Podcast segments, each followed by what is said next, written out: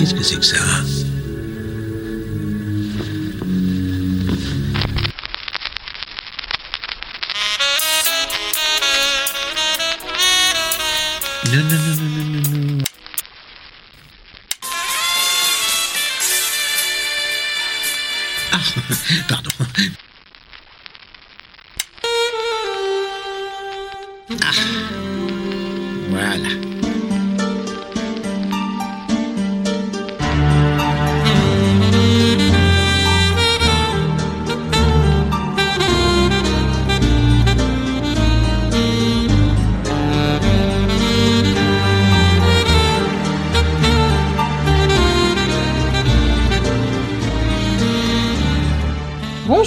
bienvenue pour ce nouvel épisode d'Agatha Christie. Nous sommes Greg et Delphine, et tous les mois nous vous présentons une œuvre d'Agatha Christie. Nous abordons sa bibliographie dans l'ordre chronologique de publication. Et dans chaque épisode, nous vous proposons une présentation de l'œuvre, un résumé complet, un point sur la place de l'œuvre dans la vie de l'auteur, et pour finir, les, adap- les adaptations que nous avons trouvées. Le samedi, ou en tout cas la semaine suivant l'apparition de l'épisode, un concours en collaboration avec le livre de poche sur nos comptes Facebook et Instagram vous permettra de gagner le livre d'un futur épisode. Comme pour chaque épisode, nous sommes accompagnés. Aujourd'hui, c'est donc euh, Ingrid qui se joint à nous. Bonjour tout le Je peux monde. t'appeler Ingrid ou tu préfères Corée? Tu peux les deux. Les deux. Alors, on va te, te demander, si tu le veux bien, de te présenter, mais aussi de répondre à quelques questions. Les questions, je te les donne tout de suite, comme ça tu pourras tout faire dans la foulée. Mhm. Donc, euh, où nos auditeurs peuvent-ils te retrouver s'ils en ont envie, et si toi tu le veux, bien sûr Pourquoi est-ce que tu as accepté de participer à cet épisode, et quelle est ton histoire avec Agatha Christie? D'accord. Alors, les auditeurs peuvent me retrouver sur Instagram sous le pseudo de Corée euh, 1202 ou sur Twitter sur le pseudo euh, at euh, Corée. Tout simplement. Ensuite, hein, la deuxième question, c'était? Pourquoi tu as accepté de participer à cet épisode? Bah, bizarrement parce qu'on me l'a demandé.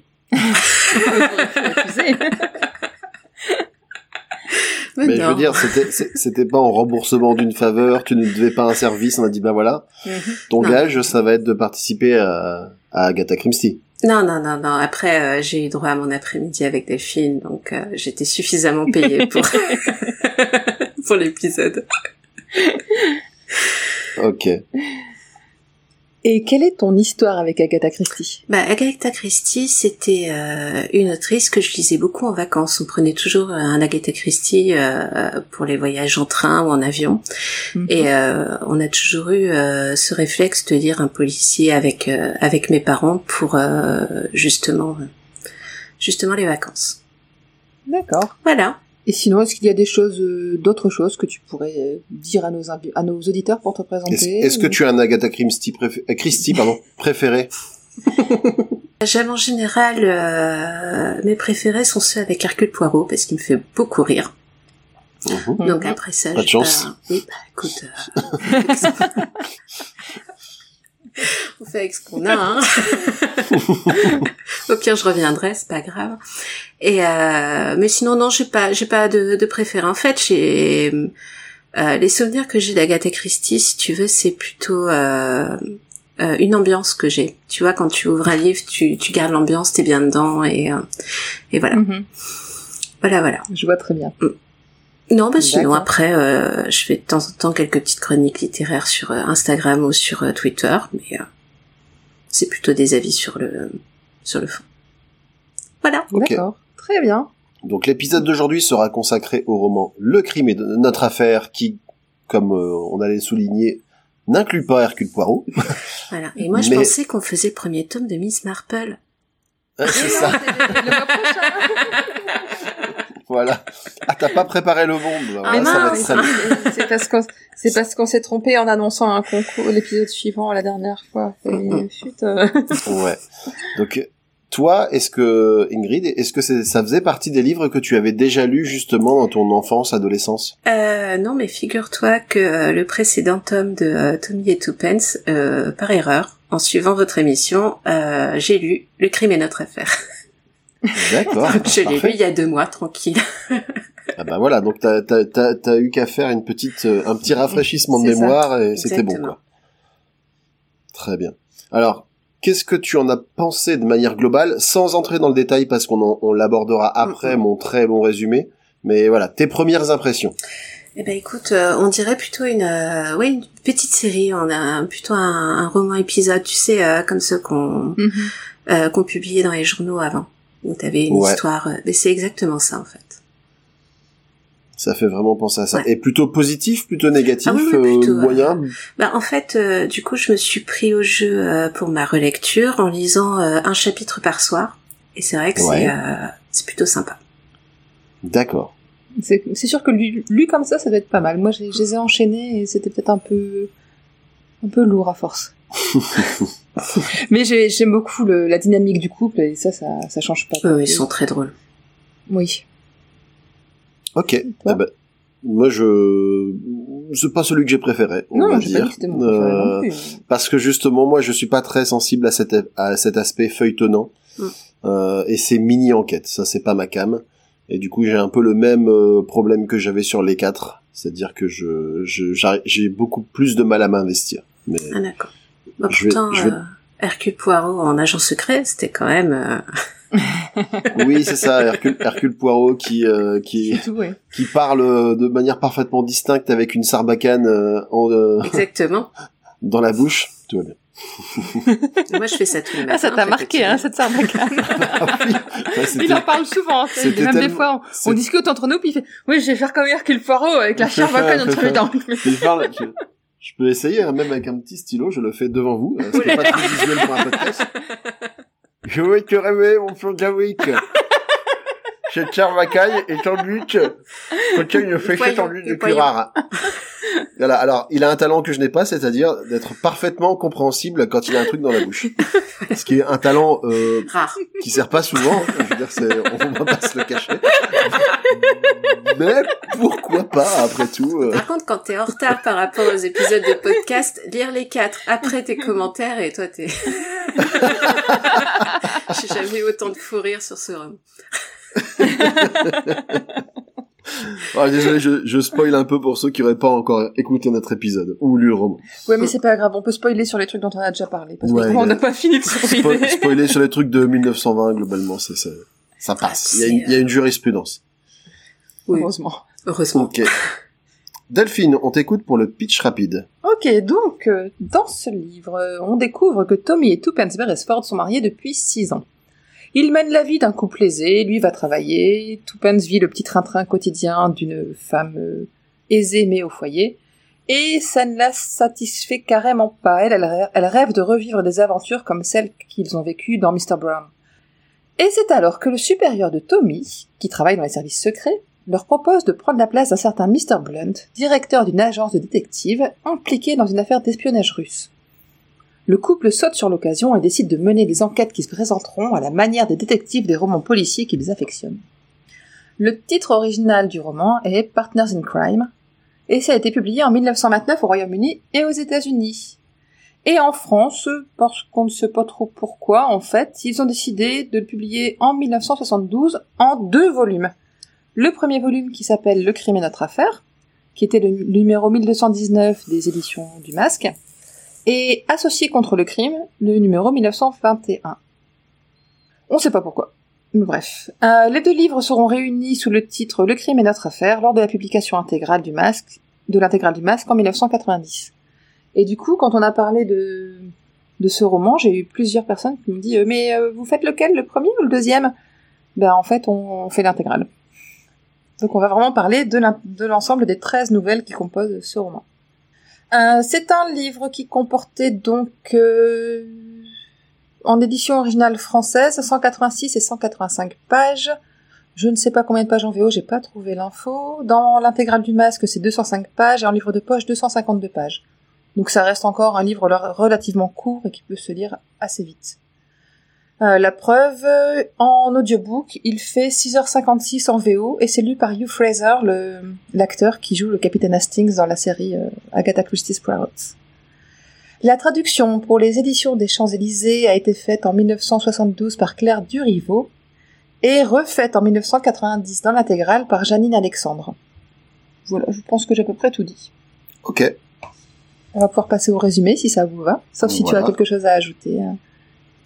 Ingrid? Non, non, euh, j'ai rien à ajouter. Tu peux critiquer le, résumé de Delphine éventuellement. Si tu Ouais. trouves qu'il est parfait- particulièrement Mais c'est pas de m'avoir, je, je, je ne partirai pas sur ces considérations. Bah tu, tu vas pouvoir aussi critiquer moi ce que moi je vais raconter ou en tout cas compléter C'est ça. euh, parce qu'il va y avoir beaucoup de choses à dire. Oui, d'ailleurs, Oui. euh, si vous n'avez pas lu le livre et que vous ne voulez pas qu'on vous divulgage ce qu'il s'y passe, faites pause et allez le lire et... avant de reprendre votre écoute. Et si vraiment vous voulez nous écouter jusqu'au bout, vous pouvez passer au chapitre suivant. Comme mon chapitre l'épisode, c'est super facile à faire. C'est parti? Le nom du premier chapitre est l'affaire de la perle rose. Oui. Mhm. Non, mais ça c'est la première nouvelle, le premier chapitre. Ah bah voilà. Ah bah en plus tu commences déjà à m'enduire d'erreurs. Non mais j'ai pas compris que c'était pour ça que t'avais besoin du truc. c'est Oh, une fée dans l'appartement. Une fée dans l'appartement. Le nom du premier chapitre est donc évidemment une fée dans l'appartement. C'était juste pour voir si tout le monde suivait. Exactement. Toby et Tuppence, que nous avons, avions déjà rencontrés dans Mr. Brown, sont désormais unis par les liens du mariage. Et le moins que l'on puisse dire, c'est que Miss Thomas Beresford s'ennuie ferme. Mrs. Miss et Mademoiselle. Moi, je sais jamais ça à chaque fois. C'est oui. Euh, elle rêve d'aventure, de rencontres, alors que son tendre époux, lui, semble avoir eu son content de surprise pour le restant de ses jours, car après tout, il ne manque de rien. Il devise sur les différentes manières de tromper l'ennui à défaut de son partenaire, en se taquinant mutuellement. Notamment, j'ai noté un passage sur Tommy qui propose de, de sortir seule. Elle le calme vite en lui expliquant que s'ils doivent sortir chacun de son côté, elle s'en sortira sans doute bien mieux que lui. Je trouvais ça plutôt Ce qui est fortement vrai, oui, je pense. Oui, ça Certainement, très oui. clairement. Et pourtant, le vœu de Twopence pourrait bien être en passe d'être exaucé grâce à l'employeur de Tommy, Mr. Carter, qui propose à ce dernier de reprendre une agence de détective pour quelques mois en se faisant passer pour son directeur. En outre, il- est persuadé que Twopence s'amusera beaucoup à jouer la détective.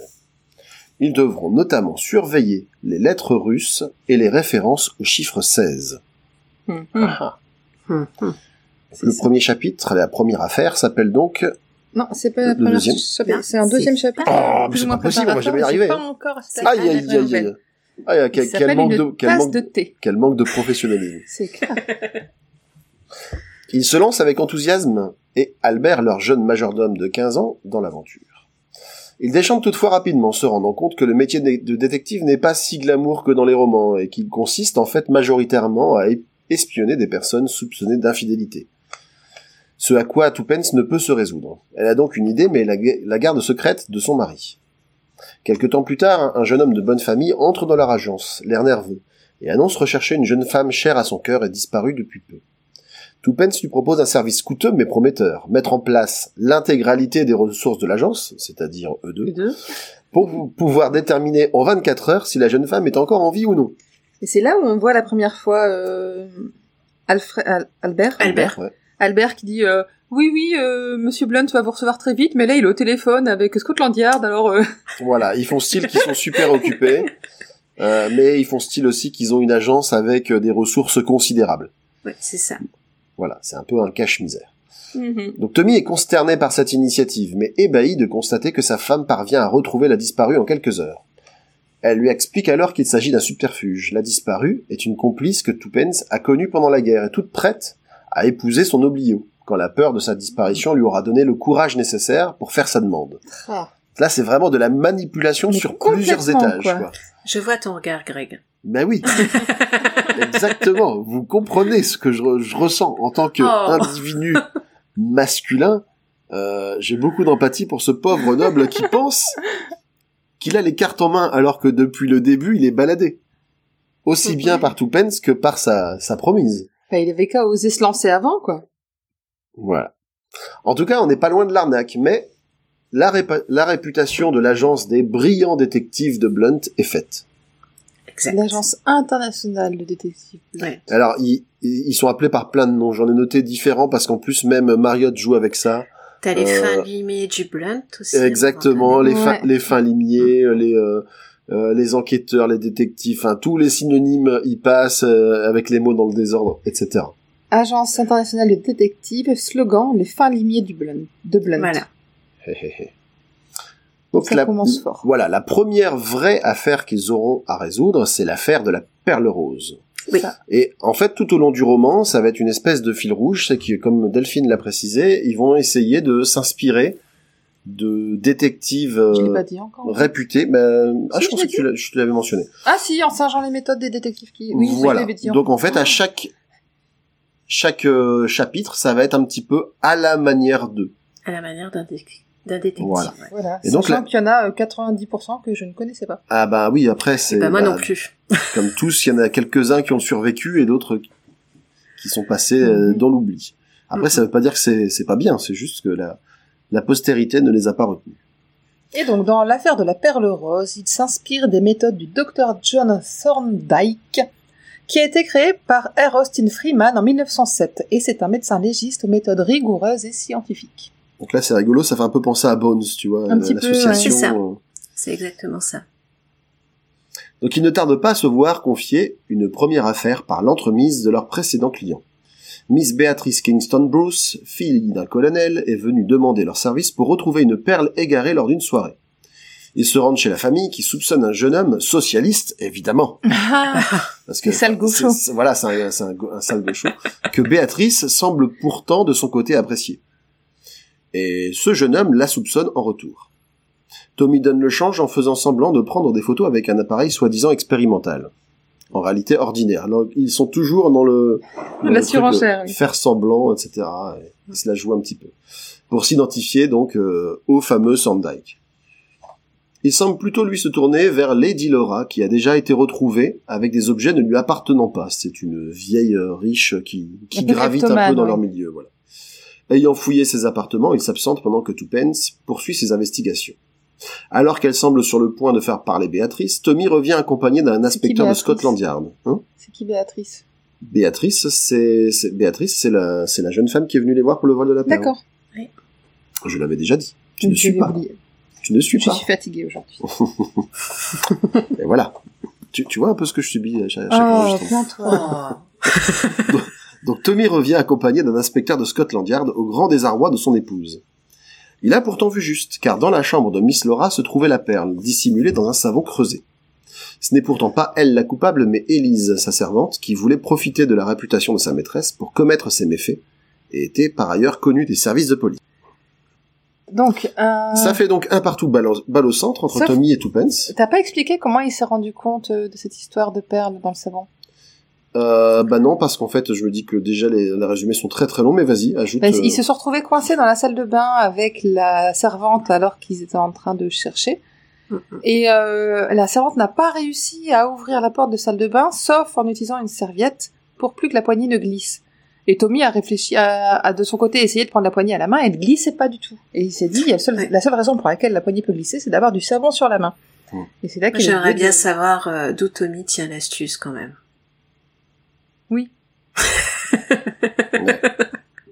Oui. Et, et on- effectivement, l'une, la- un autre, on apprend un autre nom alternatif euh, pour leur agence, euh, vu qu'elle est dénommée, elle est dénommée par Agence internationale de recherche. Mais aussi, on va les, on va les appeler à d'autres endroits célèbres détectives de Blunt. Agence internationale de détectives de Blunt. Toi, tu as cité notamment les fins limiers, c'est ça? Ouais. Mhm.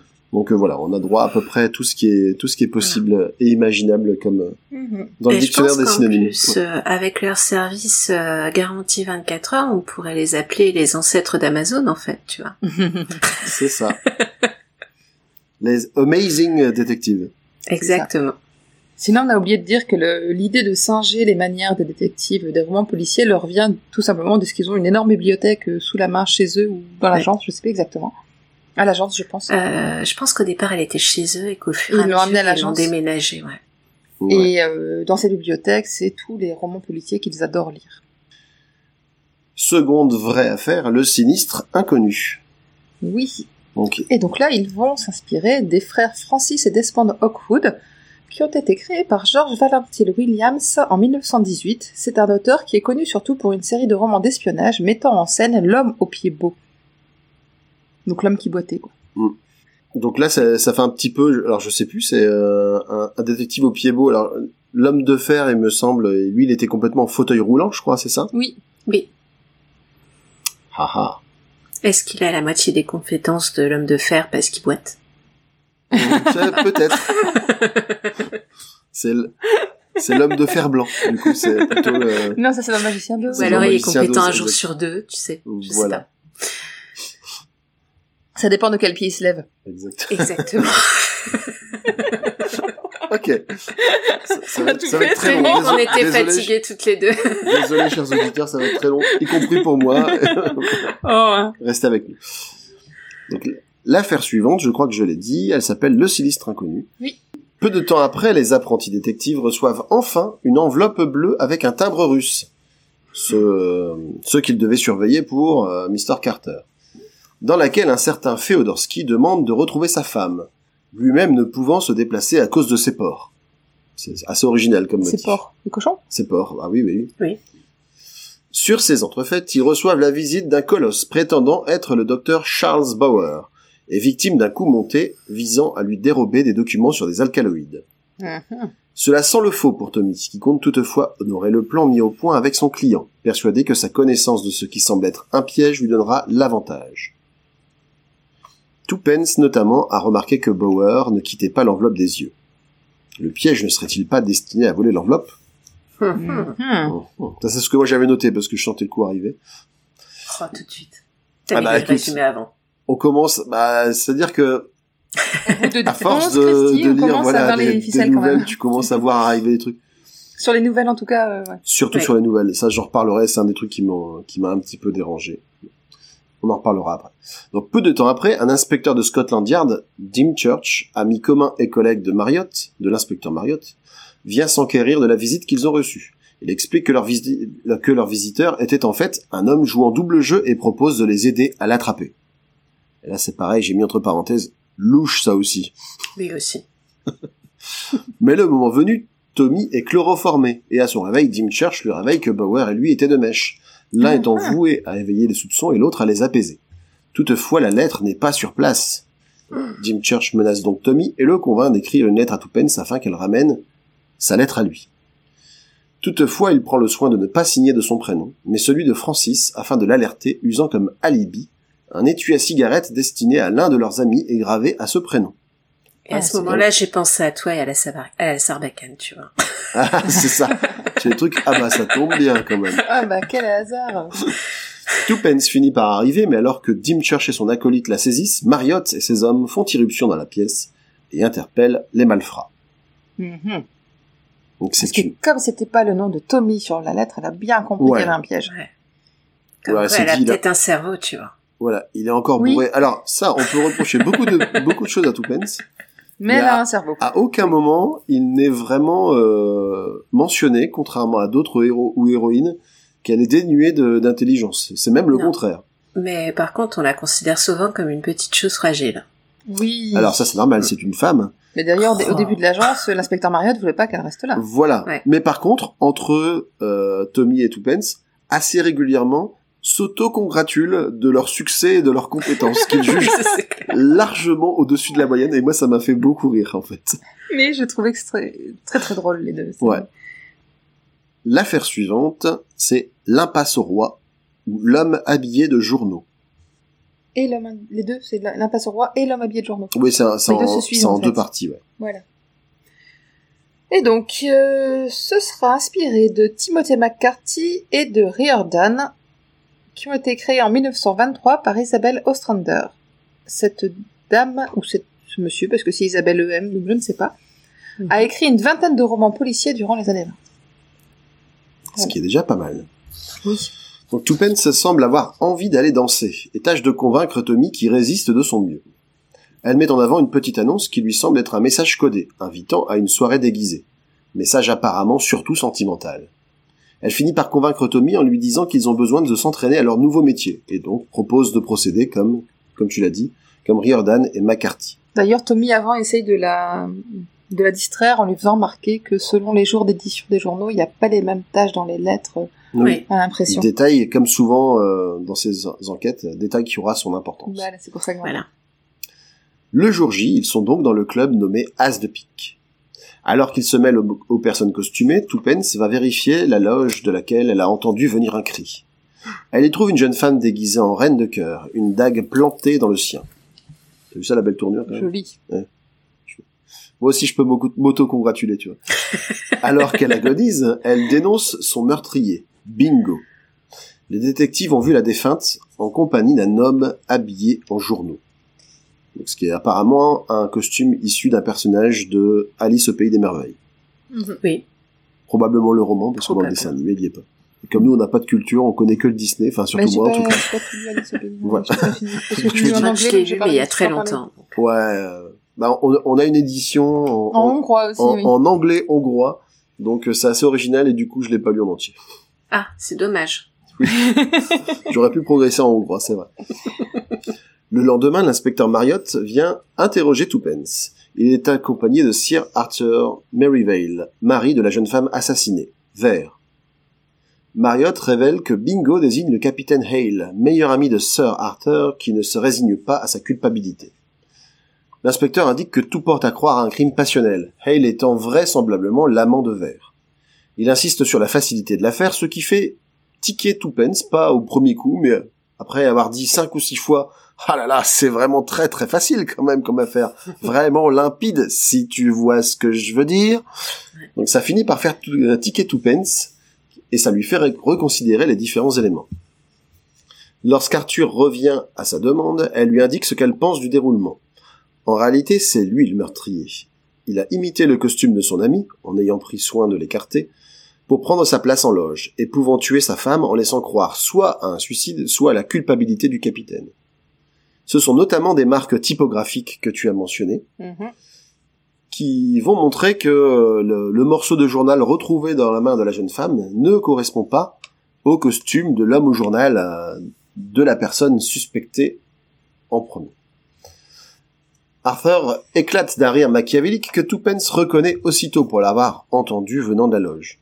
Marriott intervient, et se voyant acculé, le meurtrier se jette de la fenêtre. On, on- on va voir assez souvent d'ailleurs, euh, au moment où de la résolution des affaires, on voit que Agatha Christie elle a pas le time. Donc euh, dès qu'on connaît la vérité, il se passe un bon, truc, quoi, ouais. et euh, une fois sur deux, il arrive un truc au meurtrier, il dit ah c'est comme ça, il va réagir, il va se suicider ou il va tenter un truc qui va faire qu'il se tue volontairement ou non. Enfin c'est Ouais, on sent Ouais. qu'elle maîtrise pas encore la fin de ces histoires. hein. C'est euh, Bah, sur les nouvelles, c'est pas... euh, ouais.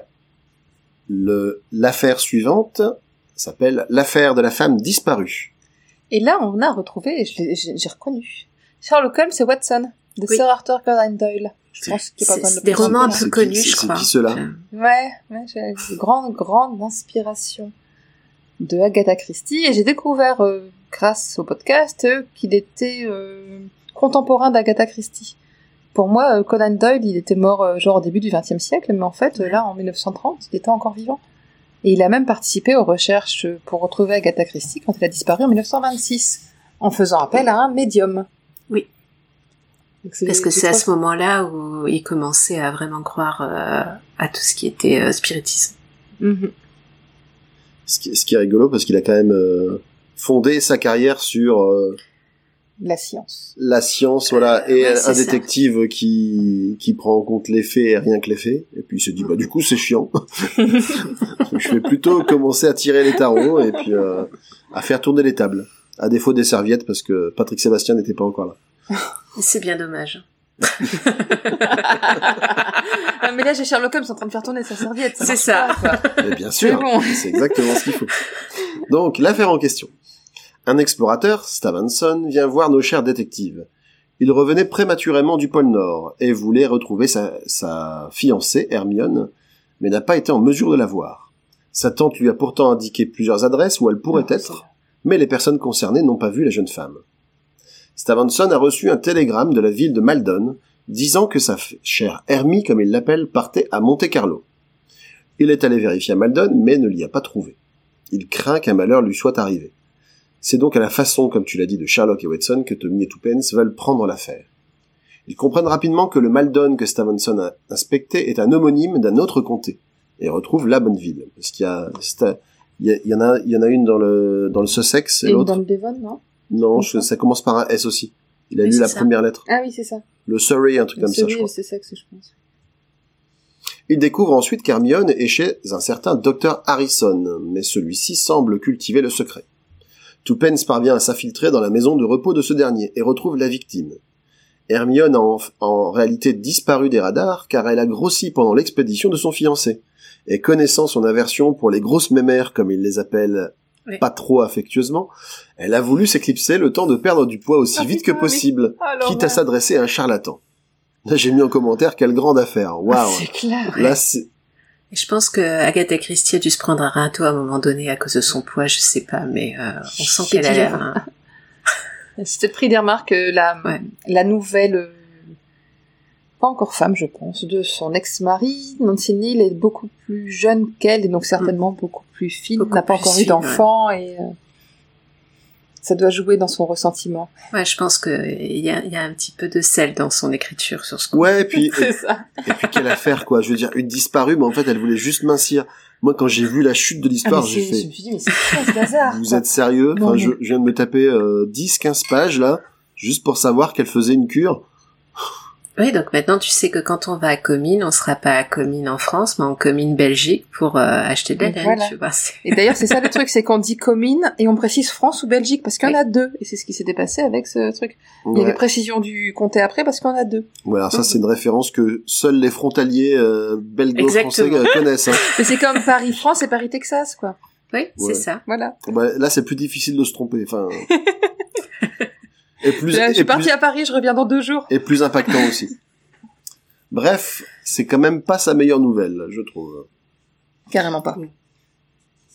Voyons, voyons si elle se rattrape sur la suivante, qui Oui. s'appelle qui s'appelle Colin Maillard, en Ouais. tout cas en français, Aussi, ouais. En euh, anglais, je sais plus. et qui sera résolu à la façon de Thornley Colton, un détective aveugle, accompagné de son fidèle Chose. Chose? Oui, Chose. Chose.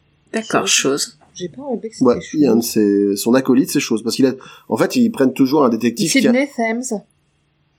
Et euh, Euh, moi, je, Sydney Thames. Tu vois, c'est pas chose. Là, c'est un moment, il parle de choses, ou alors j'ai mal compris. Après, ce serait pas la première fois que je raconte n'importe quoi.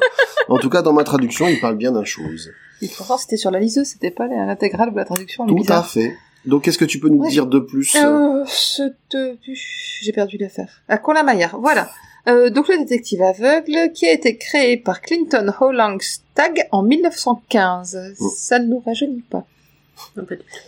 Vraiment pas. Vraiment pas. Et donc c'est un dé- détective aveugle. Voilà. voulait, c'est... Et du coup, Tommy bah, décide de se bander les yeux et s'entraîne à détecter les objets autour de lui avec ses autres sens équipés d'une canne. On, on Ah sent quand c'est même... Daredevil, quoi. Ouais, exact. Déjà, j'ai pensé à ça. Et puis, je me dis aussi, le niveau d'ennui, quoi. C'est clair. Ils ont tellement rien à faire. Mais, allez, aujourd'hui, je me bande les yeux. Tu sens, euh, franchement, limite le gamin qui est dans sa chambre et à qui on a interdit de sortir et dit, bah allez, euh, là, je vais me bander les yeux, on va voir comment qui est ça assez fait. drôle, en fait, avec ce couple, c'est qu'ils arrêtent pas de, enfin, ils arrêtent jamais, quoi. C'est, euh, ça. Alors qu'ils déjeunent en compagnie de sa tendre épouse au Blitz, ils reçoivent un jeune noble. ouais. Au Blitz, oui, tout à fait. Un jeune noble qui reconnaît Tommy comme Mr. Blunt et l'enquiert d'enquêter sur sa fiancée et le prix de l'accompagner. Tommy passe une commande à Twopence avant de partir. Une fois dans la voiture, l'imposteur sort une arme et révèle son double jeu. Il connaît la vraie identité de Tommy et de sa femme et est impliqué dans ce que moi j'ai appelé l'affaire du jambon. Parce que c'est l'affaire du jambon russe. Les deux ont été kidnappés et donc vont et vont donc être gardés dans des endroits secrets et séparés. Par jeu, le ravisseur décide de, livrer Tommy à une épreuve mortelle. Il le place dans une pièce dont le sol est parcouru de fils électrifiés. Un pas de trop et c'est la mort. Ah. Et bien sûr, Tommy n'a pas le droit d'enlever son bandeau. Bah non, évidemment. mais il a une sarbacane. Non, il a une canne blanche. Ah non, il a même plus sa canne. Ah, il y a en plus en sa tout canne. cas, il les remet à égalité en aveuglant d'une vive lumière son adversaire, qui, lorsqu'il retrouve la vue, se jette sur lui en Mais- oubliant les fils électriques. Mais elle sort d'où cette lumière déjà? C'est un truc qu'il avait dans sa main, je sais plus ce que c'était, mais euh, il arrive à produire. En fait, il a, il a pris une cig- il a pris une allumette à son ravisseur en lui demandant s'il pouvait allumer une cigarette, et euh, je sais plus ce qu'il avait dans sa main, mais, Il avait des, des cristaux de magnésium, non? Comme dans les flashs. euh. mais ce qu'on a toujours dans sa main. Oui, Euh, bah dans sa poche. Moi chapeau. personnellement, je sais pas vous, mais moi je sors jamais son petit cristaux de magnésium, on sait jamais. En tout cas, l'adversaire se rue sur lui, mais oublie le piège euh, diabolique qu'il avait lui-même tendu. Ce qui, est, ce qui prouve que c'était quand même pas un génie du mal. Mhm. Et donc il euh, Il meurt électrocuté. Il meurt aussi. voilà. Oui. On apprend également que le bandeau qui, qui de, de Tommy lui permettait de voir normalement et qu'il jouait la comédie. Mais Ah, du coup, c'est il aurait que- dû être aveuglé. Mais la, la poussière, bah non, parce qu'il avait le bandeau sur les yeux. Ah, mais lui, lui, il pouvait peut-être fermer les yeux en prévision Il du truc. Mais à, en fait, à il a- il ils avait n'avaient pas prévu- les Google Glass, tu vois. Donc, euh, C'est ça. c'est pas possible. Qu'est-ce que tu racontes Il avait prévu d'éblouir Tuppence avec ses cristaux euh, à la fin du repas. Ah, bah, ça alors, ça tombe rudement bien, comme dirait l'autre. Bref. Il avait une canne épée en plus et Oui. un fil de magnésium, c'est ça. Oui. Donc il rentre chez lui pour retrouver Toupens qui a pu échapper à son ravisseur grâce à Albert, alerté via la commande qu'il a passé en fait un message codé. Voilà. Et, et c'est quand même un peu pif gadget. Hein, Aff- affaire suivante. L'affaire suivante, oui. C'est l'homme dans la brume. L'homme dans la brume. À la façon du père Brown. Qui s'appelle le détective du bon Dieu. J'adore ce Je nom. ne connais pas du tout. Et ça me donne été- tellement envie de retrouver des vieux bouquins pour... Donc il a été créé par euh, Gilbert Keith Chesterton, qui est apparemment un géant de la littérature policière. Oh.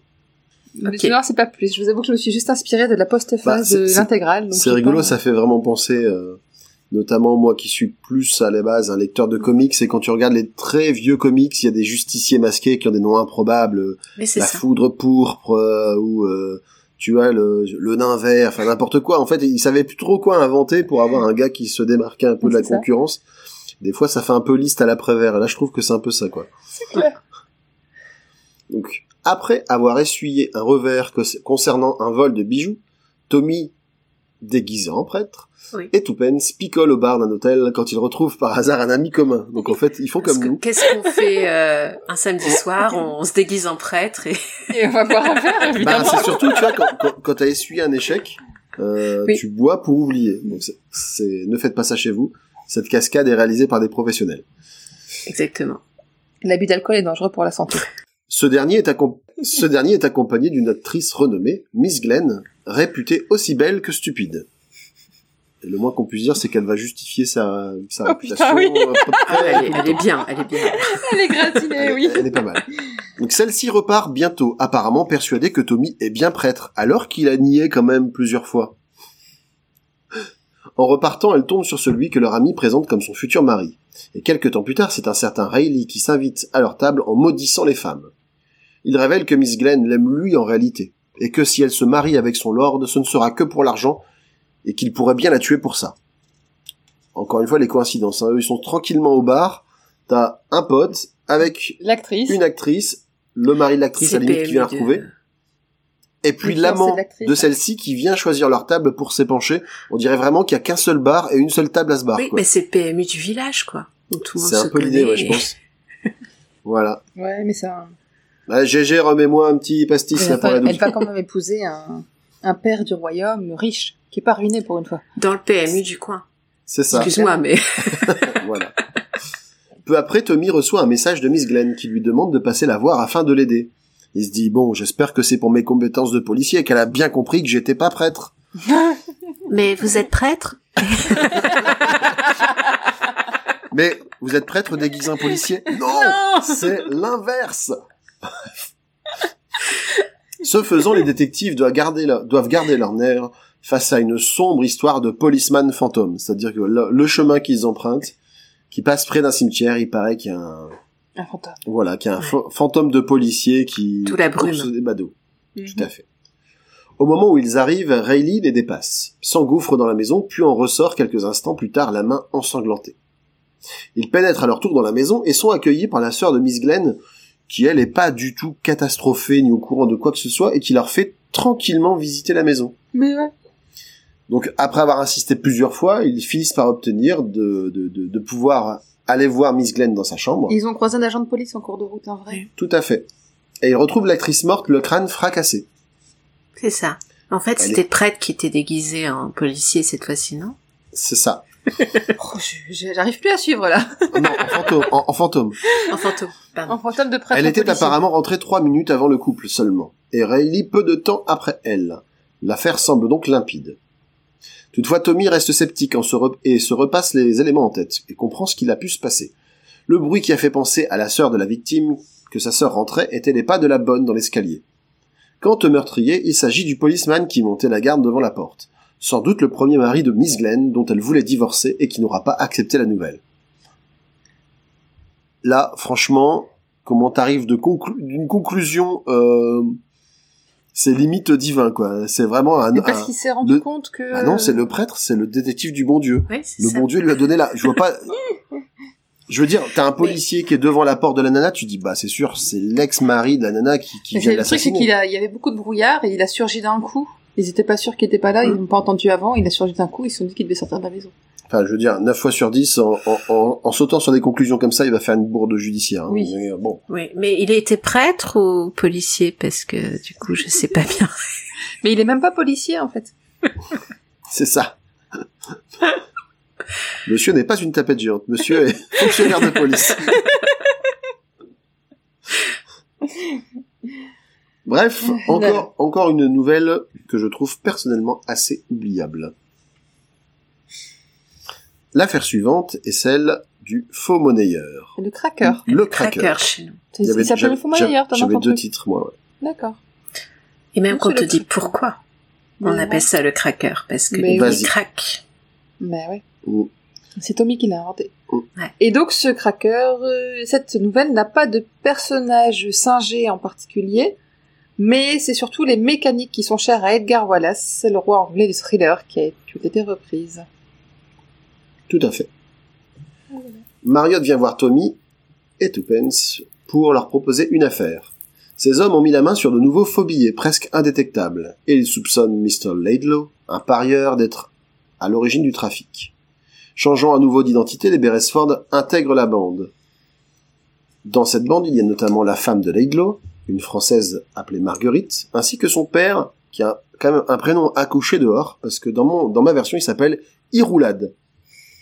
Je Alors, Monsieur. Héroulade, mais c'est pas un prénom, c'est un nom de si, c'est son prénom. À un moment, ils non, disent c'est Monsieur. Héroulade. Je t'assure que c'est son prénom. Bah, ils ont bugué parce que c'est Mister Héroulade. Bah oui, bah alors. Mister Héroulade. Mais alors Du coup, tu peux dire... Dans le doute, Delphine a raison. hein. Mister Kevin, euh, Mister, euh, Mister. Tommy. C'est tout le temps d'édition En tout cas, ce dit monsieur, en plus d'un nom accouché dehors, il met tout le monde mal à l'aise. Euh, il a ce petit truc qui fait que quand il est avec les gens, alors, je sais pas, peut-être qu'il leur parle tout près, en- avec une haleine un peu chargée, tu sais, je, vous connaissez tous dans votre entourage quelqu'un qui a ce petit défaut-là. Voilà. Au-delà de ce cercle restreint, on trouve quelques acolytes, notamment Riker, un Américain qui s'est énamouré. Hein? Ryder. Riker, moi chez moi. C'est Ryder. Mais c'est pas grave, moi je dis Riker.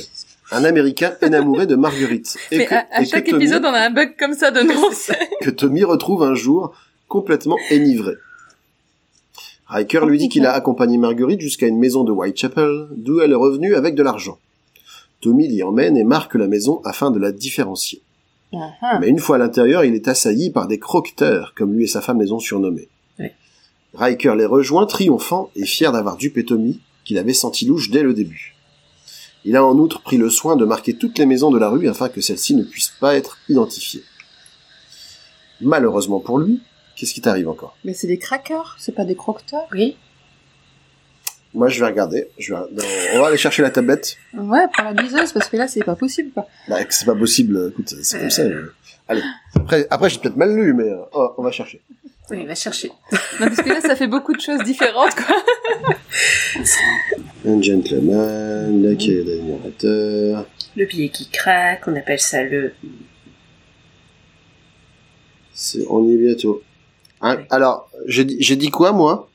Le cracteur, je crois, ou le cractier. Et, et, Et vous, vous aviez dit, vous aviez dit quoi? Le cracker. Non, bah là, ils disent craqueleur. Les craqueleurs. En, même- en même temps, en, en anglais, c'est cracklers aussi. Donc, ouais, euh, donc je pense que. Et toi, t'avais pris la. et moi, j'ai mis, euh, j'ai mis croqueteur. Moi, j'étais parti Oui, complètement à croqueteur, côté. voilà. Voilà, les, euh, on- n'est pas loin de croqueteur. T'as pas raison non plus. Avant qu'elle triomphe, tu sais. Oh, ce serait mignon de l'avoir paradé, là, comme ça, dans ta vie. Ouais, ouais. Toi, T'en auras l'occasion d'ici la fin de la soirée. Bon, tant pis. Mais euh... alors, est-ce que ça dépend pas des traductions? Parce Mais carrément. des- ouais, c'est toujours le problème en fait, c'est que quand tu prends la première tradition, la traduction et la traduction réactualisée entre guillemets de 1990, c'est c'est le jour et la nuit. T'as des expressions qui changent complètement, t'as des personnages qui changent de nom. Bah là, tu vois Irulad. Euh, là, j'ai bien regardé, il s'appelait vraiment. Là, c'est euh, Mr. Herulade, euh, donc euh, des trucs comme ça. Après, c'est ça reste des détails, mais euh, on a vu le coup aussi avec des avec un personnage qui avait euh, qui avait donc un grain de beauté sur le poignet pour Delphine et chez moi c'était une verrue tu vois donc euh, deux salles deux ambiances quoi si tu sais pas faire la différence entre une verrue et un grain de beauté euh, Mais après, euh, ça peut donner euh, à des cours de d'anatomie d'anatomie, ouais, avec Agatha Christie. Mais euh, ouais. Mais du coup, euh, je serais, enfin, je vais être curieuse, c'est euh, les prochains romans quand, euh, enfin, ceux qu'on connaît. Et euh, de voir, de voir du coup la différence parce que j'avais lu que les anciennes traductions, moi, donc euh, Ouais. ça va être un vrai renouveau quand on va tomber sur les, les, les Hercule Poirot et les Miss Marple un peu plus contemporains. Truc. Donc on était sur le craqueleur, c'est ça? Ouais. C'est- ouais c'était pas les croqueteurs comme j'avais noté Ouais. mais c'était des craqueleurs craqueurs. Et bien moi j'ai cracker, tu vois. Dans Ouais, bah moi j'ai bah oui craqueur. ça n'empêche que voilà Voilà, j'ai pas dit n'importe quoi. Et c'est bien Monsieur Ryder. ah ça, je Ah, peux ça, on n'a pas regardé. si, si tu veux si tu veux vraiment tout vérifier euh, Mhm. Par contre, Riker, euh, c'est bien le carbone modifié. Hank euh, Ryder oui t'as raison D'accord, Rider. Ryder Voilà. t'as raison Mais j'ai Ah, entendu donc euh, Hank cracker. Ryder moi j'ai fait Riker Et donc crackler, ce sera à cause de l'anglais ou c'est crackler? C'est Cracklers c'est ça Ok. Donc, euh, Ryder les rejoint triomphant et fier d'avoir dupé Tommy, qu'il qu'il avait senti louche dès le début. Il a en outre marqué toutes les maisons de la rue afin que celles-ci ne puissent être identifiées. Malheureusement pour lui, Tommy a également marqué olfactivement la maison avec de la valériane, ce qui a attiré tous les chats du quartier. Je, moi, je veux essayer. hein. Et elle sort d'où Euh, sa valériane surtout Pas devant chez moi, mais euh, je veux dire, je, je J'ai veux des problèmes de chat, alors si tu... Mais c'est, enfin, je veux dire, Tommy. euh, Mais ça dans le jardin de ton voisin, tu seras tranquille. Tommy, c'est Mary Poppins, quoi. Je veux dire, de temps en temps, il a une bille de magnésium, de temps en de temps, en temps, il a de la valériane sur lui.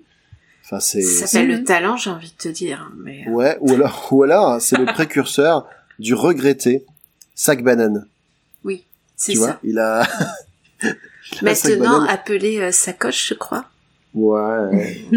Mais du coup, ça, C'est une c'est, sac banane quoi. c'est- Oui, c'est, c'est, c'est- c'est triste, quoi. En Oui. tout cas, cette, ce- cette valériane providentielle a permis à Scotland Yard de retrouver la maison. Et donc, de mettre la main D'intervenir juste à temps. sur les malfaiteurs. Superbe. c'est magnifique. Complètement. L'affaire suivante s'appelle le mystère de Sunny... Euh, à moins que vous ayez quelque chose à dire sur cette affaire. T'as- toi, t'as dit que tu l'avais pas plus apprécié que ça. Non, non, c'est pas Non, une, euh, c'est pas une de mes préférées, franchement. Non. Bah, encore une fois, moi, enfin... euh, Je trouve que c'est un peu bâclé. Tu vois, ça va trop vite. C'est bim, voilà, un faux, faux monnayeur. T'as deux pages où ils sont dans l'affaire, euh, une page où ils réfléchissent, une page de résolution, et bim, ça. on passe à la suite. Ouais. Donc, euh, tu vois, on... Enfin, je trouve qu'on a un peu du mal à, à s'attacher au personnage. Bah, c'est le problème des nouvelles. Hein. Et puis aussi à essayer de dénouer l'enquête parce que de toute façon t'as même pas besoin de te creuser la tête parce que tu sais que à la page suivante ça va être résolu quoi. Oui. Ouais, c'est ça. Et tu vois, quand j'avais lu le livre d'une traite, je me souvenais absolument pas de cette nouvelle. C'est en la relisant euh, une par soir que j'ai pu me souvenir de des crackers parce que Non, c'est clair, c'est pas une nouvelle Pour, qui pour te dire pour te dire à quel point certaines nouvelles sont oubliables. Quand je vous ai fait le, le résumé des premières affaires, il y en avait une que j'avais oubliée. Oui, non, Je mais dit, je suis moi, c'est pareil. Hein. je me suis dit ah j'ai lu ça moi, j'ai fait un résumé de ce truc là, pas Bah, c'est pour ça que j'ai relu en se disant je vais faire un, un pointage parce que euh, sinon c'est C'est clair. vite. Mm. Donc l'affaire suivante s'appelle le mystère de Sunningdale Oui. et c'est à la manière Du vieil homme dans le coin. ouais Et de Polly Button, la journaliste qui lui soumet des cas qui sont résolus sans que le vieil homme ne quitte son fauteuil. ah là là Et c'est écrit par la baronne Ortsy. Voilà. Est-ce qu'il n'y a pas un, un certain Hercule Poirot qui a fait le même exercice une fois? Si, si. C'est ça. Une, deux fois, oui, oui. Mais lui, il le fait toujours. Donc en fait, ça veut dire qu'il est plus fort qu'Hercule Poirot. Ah là là. Tommy et Tuppence déjeunent dans un restaurant, comme la moitié de Oui. leur vie, hein, je pense. et échange sur une affaire qui tient Londres en émoi. La mort du capitaine Sassol, un ancien militaire reconverti dans les assurances et très bon joueur de golf, qu'on a retrouvé assassiné sur le green, le cœur planté par une aiguille à cheveux et vêtu de sa veste bleue que Une c'est épingle à chapeau. une, épa- euh, une aig- je crois que- une aiguille à cheveux, moi j'avais et vêtu de sa veste bleue que ses amis lui connaissaient. L'affaire semble étrange car elle implique notamment une jeune femme, Miss Doris Evans, que Cecil aurait invitée et à qui il aurait confié vouloir se suicider car ruiné. Le dernier témoin à avoir vu Cecil vivant, Mr. Hollaby, dit avoir vu la victime échanger avec une mystérieuse femme toute de marron vêtue. À force d'échanges et de confrontations d'idées, ils en viennent à comprendre les événements. En, en réalité, le coup de l'aiguille à cheveux indique le crime d'un homme, cet accessoire étant démodé, ce que savent toutes les femmes. Mhm. Cet homme se sera donc déguisé en femme, tuant Cecil pour lui emprunter sa veste et se faire passer pour lui le reste de la journée. Il s'agit en réalité du fils de Mr. Hollaby, qui est lui aussi complice de l'affaire, et ce sont, les, ce sont d'ailleurs les autres gérants de la compagnie d'assurance, qui ont, de leur côté, détourné les fonds et ont voulu faire porter le chapeau à Cecil. Leur discussion est, j'ai mis en grand, fort opportunément, entendue par Marriott, dont je parle de Tommy et Tuppence, Mhm. qui déjeunait là aussi, et qui dit mais non mais vous inquiétez pas, vous croyez que notre euh, votre version euh, va pas être crue, mais moi je vous crois. Euh. On avait déjà des soupçons. voilà, en fait vous vous êtes pareil, vous êtes à un autre au même niveau que Poirot, c'est-à-dire que nous ça fait trois semaines qu'on planche sur le truc, dans une semaine en fait. Et eux ils, ils déjeunent, ils, ils sont en train de de, de tailler, euh, de de se prendre une bavette, petite ouais. bavette, tout ça, et puis euh, ah bah c'est bon, je l'ai trouvé en fait, euh, c'est Comme facile. quoi, faut manger au resto plus, plus souvent, tu vois, parce que... Ouais, euh, c'est clair. Il aurait plein de trucs au resto. hein. Et donc Ouais. Marriott, il est tout content parce que la, la conclusion, les conclusions de l'enquête ne le satisfaisaient pas, et là il a, il a une, Il a quelque chose à une nouvelle piste. Ouais. Et voilà. Et moi, j'ai pas mal, j'ai bien aimé cette nouvelle euh, parce que j'ai réfléchi en même temps qu'eux, tu vois. Mhm. T'avais plus le temps de suivre un peu leurs pensées, le déroulement des choses et te dire euh, ouais, ah mais ouais, mais du coup, euh, j'ai pensé Ouais, ouais, avant eux au fait que c'était un homme déguisé. Ça, trop reste, forte. ça reste un grand classique. Hein. On Oui, verra d'ailleurs oui, qui va être réutilisé à un autre endroit du roman. Oui. L'affaire suivante est la maison de la mort, à la façon de, moi je- je- j'ai noté, à la façon du grand anneau. C'est ça, Alors moi, Anneau de la sûreté parisienne. D'accord. Moi, j'ai la maison de la mort qui rôde. Parce que La maison elle de la mort qui rôde, ouais. oui. D'accord, mais là, Ouais, c'était c'est juste la, la maison de la mort. La maison de la mort qui rôde. Ouais, mais la C'est- mort, en tu vois, anglais, c'est c'est pas encore très The très House of the effrayant, mais la mort qui rôde. En anglais, c'est The House of the Lurking Dead. Death. Donc lurking, tu vois, c'est Oui, euh, limite euh, stalking maintenant on dirait quoi. C'est un Mhm. peu... Mm, mm. Ouais, parce que la, la maison de la mort, c'était pas assez impressionnant. Alors la maison Oui, de la mort qui rôde. Qui rôde. Ouais, mais ça n'a pas le même sens. Voilà, non seulement, euh... bah non, parce que là c'est une mort qui rôde. Parce que la mort immobile, hein, clairement. C'est ça. la maison de la mort euh, qui est en train de se faire un bridge, euh, c'est c'est c'est ou qui va au restaurant, comme certaines Il personnes. faut bien le dire, il faut bien le Ouais. dire. Voilà. Et donc l'inspecteur Anneau de la sûreté parisienne et son comparse Ricardo, qui ont été créés par Alfred Edward Woodley Mason en 1910. Et il voulait qu'il y ait son nom sur toute la couverture du bouquin. C'est pour ça qu'il a gardé tous ses prénoms et noms de famille ensemble. D'accord. Non, ça je sais pas, mais vu la taille du nom, euh, Bah oui, Alfred Edward Woodley Mason. c'est comme ça.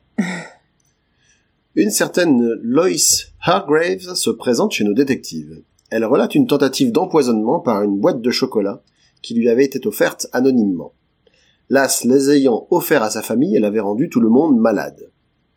C'est la troisième fois qu'une chose pareille se produit à Sunny Grange, et Miss Hargraves ch- souhaite régler cela dans la plus grande discrétion. Mais alors que les Beresford conviennent de la rejoindre sous peu, ils apprennent le lendemain par le journal que plusieurs membres de la maisonnée sont morts suite à l'absorption de confiture de figues. Enfin, de sandwich à la figue, plus précisément, mais euh, qui contenait de la confiture de figues. Ils se rendent sur place et apprennent que Dennis, le cousin de Loïs et principal suspect, est désormais lui aussi à compter parmi les victimes. Ils sont un peu déçus parce qu'ils disaient, bah, on tient notre coupable, bon bah voilà. Un coupable qui s'empoisonne en même temps que les autres, c'est pas très efficace. Quand même. Ouais. Tommy et Tuppence doivent revoir leur copie. La servante, Anna, leur semble fort exaltée. En outre, ils retrouvent un livre de chimie dans ses affaires. On apprend que ce livre a été rédigé par le père de Miss Chilcott, une des rescapées de la maison. Celle-ci estime toutefois qu'Anna n'avait pas les connaissances pour s'en servir. Ils reçoivent un mot du médecin indiquant que le poison utilisé est le ricin. Tuppence se souvient en avoir vu dehors et retourne voir Miss Chilcott, dont elle avait pu observer les bras marqués de traces de piqûres. Elle comprend que cette dernière s'est immunisée au, ricin par des injections. Elle souhaitait se débarrasser de Loïs, puis, en tant que cousine de Denis et sa plus proche parente, lui faire passer l'arme à gauche afin d'hériter de tout. Dans cet ordre-là, parce qu'autrement, elle n'aurait pas hérité. C'est ça. Oui. Donc là, elle a, elle a mal géré son coup, euh, du coup son, son cousin est mort. C'est ça. Pas de chance. L'alibi irréfutable Mhm. à la Inspector French. C'est ça. L'inspecteur John French, l'as des alibis, qui a figuré dans une trentaine de romans de Freeman Willis Crofts à partir de 1925 et jusqu'au milieu des années 50 à peu près. Les détectives se voient confier une affaire peu banale.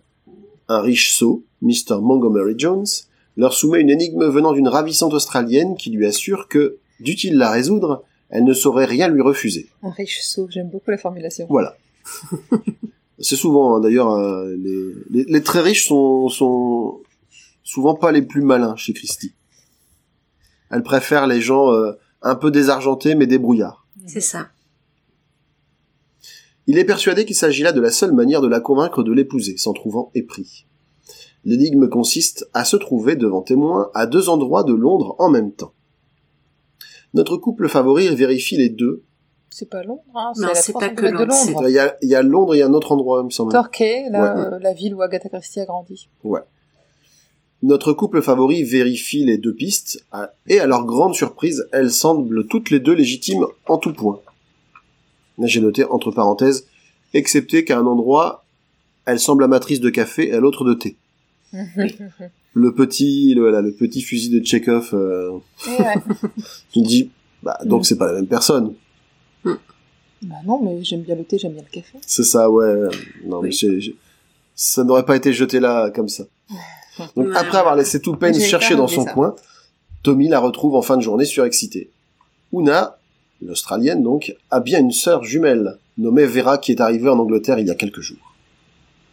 Mais Donc c'est voilà. Tupence qui a trouvé l'idée de la jumelle parce que euh, Tommy lui a dit oh il y en a marre de cette vie viens on devrait mieux aller on ferait mieux d'aller voir une pièce de théâtre où ça parle de belle-mère de je sais plus quoi de mari trompé et d'alibi et de jumeaux Oui. Et que- tu sens Ah que, euh, ouais, tu sens que c'est vraiment le, enfin, le, le coup typique des jumeaux, quoi. On le voit tout le temps. Alors, donc, euh, Exactement. Alors, ce que je me dis, c'est qu'en c'était c'était peut-être pas 1929, si typique à tu vois, moment-là. peut-être que ça a été une des précurseuses, je sais pas comment on dit, précurseuses, hein Voilà, ça, ça, ça se dit comme- Enfin, l'un des Précurseur, précurseurs, une des précurseurs l'une des précurseurs, voilà, euh, de, de ce type d'alibi. Mais là, quand j'ai lu ça, je me suis dit, dès le début, je me suis dit, Oui, c'est ça, c'est des jumeaux. les trucs, voilà. Moi, je me suis dit, j'espère que c'est pas des jumeaux. au, fil, au fil de l'affaire, tu fais, oh là là là là, ah non, Ah pitié. oui, tu vois. une- Et, et je pense que c'est, c'est peut-être à un moment où elle commence à se moquer elle-même de ses propres trucs. C'est pas possible autrement parce Oui, que, bah, ouais. elle l'a déjà fait, effectivement. elle l'a fait déjà ouais Ensuite, Déjà au début, quand il parle de dans celle où ils font Sherlock Holmes, euh, elle dit euh, oui, euh, c'est trop intellectuel. euh, je sais plus, c'est Tommy qui doit dire euh, c'est trop intellectuel pour moi. Oui, moi, plus Tommy qui essaie euh. de jouer au violon aussi. Oui, et qui veut, Tommy qui veut faire du Sherlock Holmes. dit, euh, et tout le- Non mais euh, vas-y, je te donne une seringue et de la coque si tu veux, mais arrête le violon. Voilà. Il y a d'autres moyens de faire Sherlock Holmes. On va en trouver. Mais pas le Lâche, violon. ju- lâche juste au violon, voilà. Et personne ne sera blessé. Affaire suivante, la fille du pasteur. Ouais. À la Roger Sheringham. C'est ça, qui était le spécialiste des affaires compliquées à reconstituer comme des puzzles. Et l'auteur qui l'a inventé est Anthony Berkeley, qui a les- il est apparu la première fois en 1925. Donc c'était assez récent quand même comme roman quand elle a écrit celui-là. Ouais. Ouais. Donc Tuppence se met en, quête, en tête pardon, euh, d'aider une fille de pasteur, comme elle l'est elle-même. Et voilà qu'une Miss Dean, fille de pasteur de son état, vient les trouver. Ah mince alors, elle est Bah, trop dis forte. donc. C'est c'est ça. On saura après qu'il y a un petit twist. Voilà. Donc sans le sou, elle a hérité avec sa maman d'une vaste demeure dont elle pouvait espérer tirer quelque argent en recevant des locataires. Il semble malheureusement que la maison soit la cible d'esprits frappeurs qui font fuir les gens. Hormis un certain acheteur qu'elle croit reconnaître, euh, grimé en docteur du, du coin. Mhm. Tommy et Tuppen sont Pas en per... docteur du quoi, en, es- en expert en fantôme, un truc comme ça. En Ben, docteur il- c'est le fantôme. docteur, mais il, t'a- il dit après qu'en plus d'être docteur, il fait partie de la société des, euh, je sais plus trop quoi, amateurs du paranormal, une connerie comme ça, quoi. ouais, c'est, ça, comme ça, ça. ça tombe vachement bien comme. Son que deuxième prénom, c'est Arthur. Voilà, exactement. Donc, Tommy et Tuppence sont perplexes quant aux motivations de ce dernier, et en viennent à penser qu'il a connaissance d'un trésor que la précédente propriétaire aurait pu y cacher. Ils se font confirmer cette possibilité, puis la complicité de l'ancienne dame de la maison, de la tante, Croquette, dont ils en sont certains, l'acheteur doit être le neveu. Là aussi, hein, Enfin, il savait qu'il y avait pas forcément le neveu, mais il y avait un lien de famille, quoi. bah, elle savait, ouais, mais Oui, le neveu, parce qu'elle a dit qu'elle avait un neveu qui était gentleman. voilà, elle avait un neveu qui, s'est- qui avait réussi à s'élever au-dessus de sa condition. Et puis il a une dent en or, quoi. Et puis il a une dent en or. Superbe. C'est l'accessoire chic. Mais faut pas savoir quoi faire de son or pour le mettre dans sa bouche, quand même. C'est ça. Euh, c'est une sorte d'épargne, j'ai l'impression, hein, tu sais. Dans les papiers de la défunte, ils retrouvent une charade, ou plutôt un rébut. Euh, puis ils comprennent que le trésor est enterré dans le jardin. Dans Et des boîtes de pommes de terre. Dans des boîtes euh, qui servent normalement, effectivement, À la euh, conserve de pommes pour de terre. conserver les pommes de terre nouvelles. Et moi, je me suis dit, mais le jardinier, il est pas surpris qu'il y a des gars qui débarquent comme ça et qui demandent comment vous faites pour conserver les pommes de terre? Ah, c'est citadin, vraiment, euh, n'importe quoi. Et c'est donc en un soir de Noël qu'ils en prennent possession, s'apprêtant à changer la vie de Miss Dean à jamais. Voilà. Et vive les patates. Joyeux Et Noël. les patates. Voilà. Et joyeux Noël, parce que ça fait vraiment conte de Noël. Des patates. C'est ça. Parce que vu ce qu'ils ont déterré, ils ont intérêt à les manger maintenant, parce qu'elles vont s'abîmer après. Ah, parce qu'en Euh, plus, je crois qu'ils ont déterré deux, trois trucs de pommes de terre. Deux, trois ils boîtes ont, de ils pommes ont de dé- terre, ouais. déterré trois trucs de pommes de terre. Heureusement, le troisième, il est, c'est, c'est le bon. C'était juste le dessus qui Et était par contre, de ils terre. ont, euh, ils ont réussi quand même à faire, euh, à avoir pas mal de, comment dire, de, de, de blé parce qu'ils ont retrouvé des perles, ils ont trouvé beaucoup d'argent liquide. Ouais, Ouais. ils ont retrouvé plus de Et 20 de, 000 l'ar- livres. et de l'argent euh, brut, je crois, un truc comme ça. De l'or. Euh, Des pièces il y a d'or. Il y a des pièces d'or, des bons du trésor et un collier Et des de perles. perles. Et des, des billets aussi. La classe. L'affaire suivante. chaussures. L'avant-dernière. les chaussures de l'ambassadeur. Ouais. Après les chaussettes de l'archiduchesse, C'est ça, les chaussures de l'ambassadeur. Là cette fois-ci c'est à la, à la Docteur Fortune. Reggie Fortune, détective snob et conseiller scientifique de Scotland Yard à ses heures perdues, qui a été créé par Henry Christopher Bailey, héros de nouvelles dans les années 20. Là tu te dis vraiment qu'il y a eu toute une mouvance de d'auteurs de crimes comme ça, de Bah, c'est là où c'est, c'est l'époque où se développaient aussi toutes les techniques de, d'analyse d'empreintes digitales et de, de reconnaissance, je sais plus comment ça s'appelait, la, la phrénologie, je crois, la reconnaissance des bosses du Euh, crâne. ouais, c'est ça, caractères vachement fiable. l'ancêtre des profilers, tu vois. voilà. Exactement. Donc l'ambassadeur des États-Unis en personne fait appel au, au célèbre Mr. Blunt pour une affaire des plus étranges. Ayant voyagé à bord du Normandie, il s'est vu subtiliser un sac, ou plutôt, il s'est retrouvé avec un sac identique au sien, jusqu'aux initiales, mais appartenant à quelqu'un d'autre. Les sacs ont été rendus au bon propriétaire, mais lorsque l'ambassadeur a voulu parler de l'affaire au propriétaire de l'autre sac, celui-ci a rétorqué qu'il ne pouvait s'agir du sien. Cette affaire, quoi qu'anodine en apparence, le perturbe énormément. Ayant mentionné une certaine Miss O'Hara qui se serait évanouie près de sa cabine, Tommy décide de publier un message au nom de cette dernière. Quelque temps plus tard, une certaine Miss March se présente au moment même où un Espagnol fait irruption en menaçant Tommy dans un truc un peu vraiment série B quoi. Oui, c'est ça. ouais. Ye- Yes, oui, l'espagnol, tu vas mourir. C'est comme ça que je l'ai imaginé. oui. C'était vraiment Mais non, mais euh, c'est ça. improbable quoi. Ce dernier est toutefois bientôt neutralisé par Albert qui, Avec qui est Qui très joue du lasso. qui est très fort au lasso. En fait, il s'entraîne au lasso. Il a vu des, il a Oui, parce pas- que tout le monde fait ça quand on s'ennuie, tu. Voilà, son patron lui a du magnésium sur lui et lui fait du lasso. Parce qu'on ne sait jamais quand des compétences Enfin, il a failli tuer son patron en lançant son lasso. Hein. voilà, originales peuvent servir. Pas avec le lasso, mais parce qu'il a tapé dans le revolver de, de l'espagnol. Voilà. Et il a pas Et dit le coup est parti tout seul. Et donc Il a l'espagnol en pas dit question, olé. voilà, l'espagnol en question. Donc il, Et- il est neutralisé et pour le renvoyer chez lui, en fait, il le pousse dans l'escalier. Ce qui, qui est quand même pas très sympa, pas quoi. très sympa, Quand j'ai vu ça, je fais, ah ouais. Ça tombe le mec, il va se euh, briser la nuque, mais Et soit. après, il, il renvoie Albert euh, veiller, enfin faire son boulot euh, à, à, à l'accueil. Et il y a Albert qui fait "Vous en faites pas, j'ai toujours mon lasso avec moi." Mais bien sûr. J'adore. Et moi, j'ai imaginé euh, Albert en The Mask, tu sais. Non mais, non mais, beaucoup, beaucoup de drogue chez Agatha Christie dans cette période. Donc, euh, beaucoup. Bah, tu sais, quand tu dois arrêter le violon, euh, Voilà, c'est ça. En tout cas, Miss Souvent March, après une rupture difficile. Miss March, C'est qui ça. était la jeune femme qui était venue les voir, qui se remet de ses émotions, dit avoir été sur la même croisière que euh, que leur commanditaire, que le donc l'ambassadeur des États-Unis. Mais euh, à ce moment-là, il y a Christy qui nous signale quand même que Miss March a eu un, un regard un poil euh, désabusé Oui, quand euh, déçu, presque. l'espagnol s'est fait choper par le lasso. Exactement. J'aurais jamais cru dire ça, moi. Donc elle dit avoir été sur la même croisière que l'ambassadeur américain et avoir vu cette Miss O'Hara dissimuler un papier dans les chaussures de l'ambassadeur. Papier dont cette- elle s'est emparée et qu'elle conserve dans un coffre-fort. Mhm. Elle invite Tommy à la suivre. Tommy, prudent, laisse un mot à son épouse pour la pour l'avertir. D'ailleurs, même quand il la croise, il dit en gros, il lui donne- dit un truc. euh, il, a, il continue à jouer le jeu, à la faire passer pour sa secrétaire en disant ouais, range le bureau, fais, ton- fais ton Fais boulot. ton boulot, femme. Et ils déjouent d'ailleurs dès la sortie euh, de, de leur euh, de leur bureau une tentative un petit peu suspecte avec un taxi qui les attendait là fort opportunément et qui avait refusé de prendre d'autres clients qu'eux. Là aussi, ça, sent- ça sentait mauvais, quoi. Ils parviennent après quelques détours au salon de beauté de Miss March qui l'emmène dans l'arrière-boutique. Mhm. Mais au moment où lui met un sac sur la tête, Scotland Yard et Tuppence, qui étaient déjà dans la boutique, déguisés en clients, interviennent. et retrouve- c'est un prêtre ou c'est un policier? Ouais, voilà.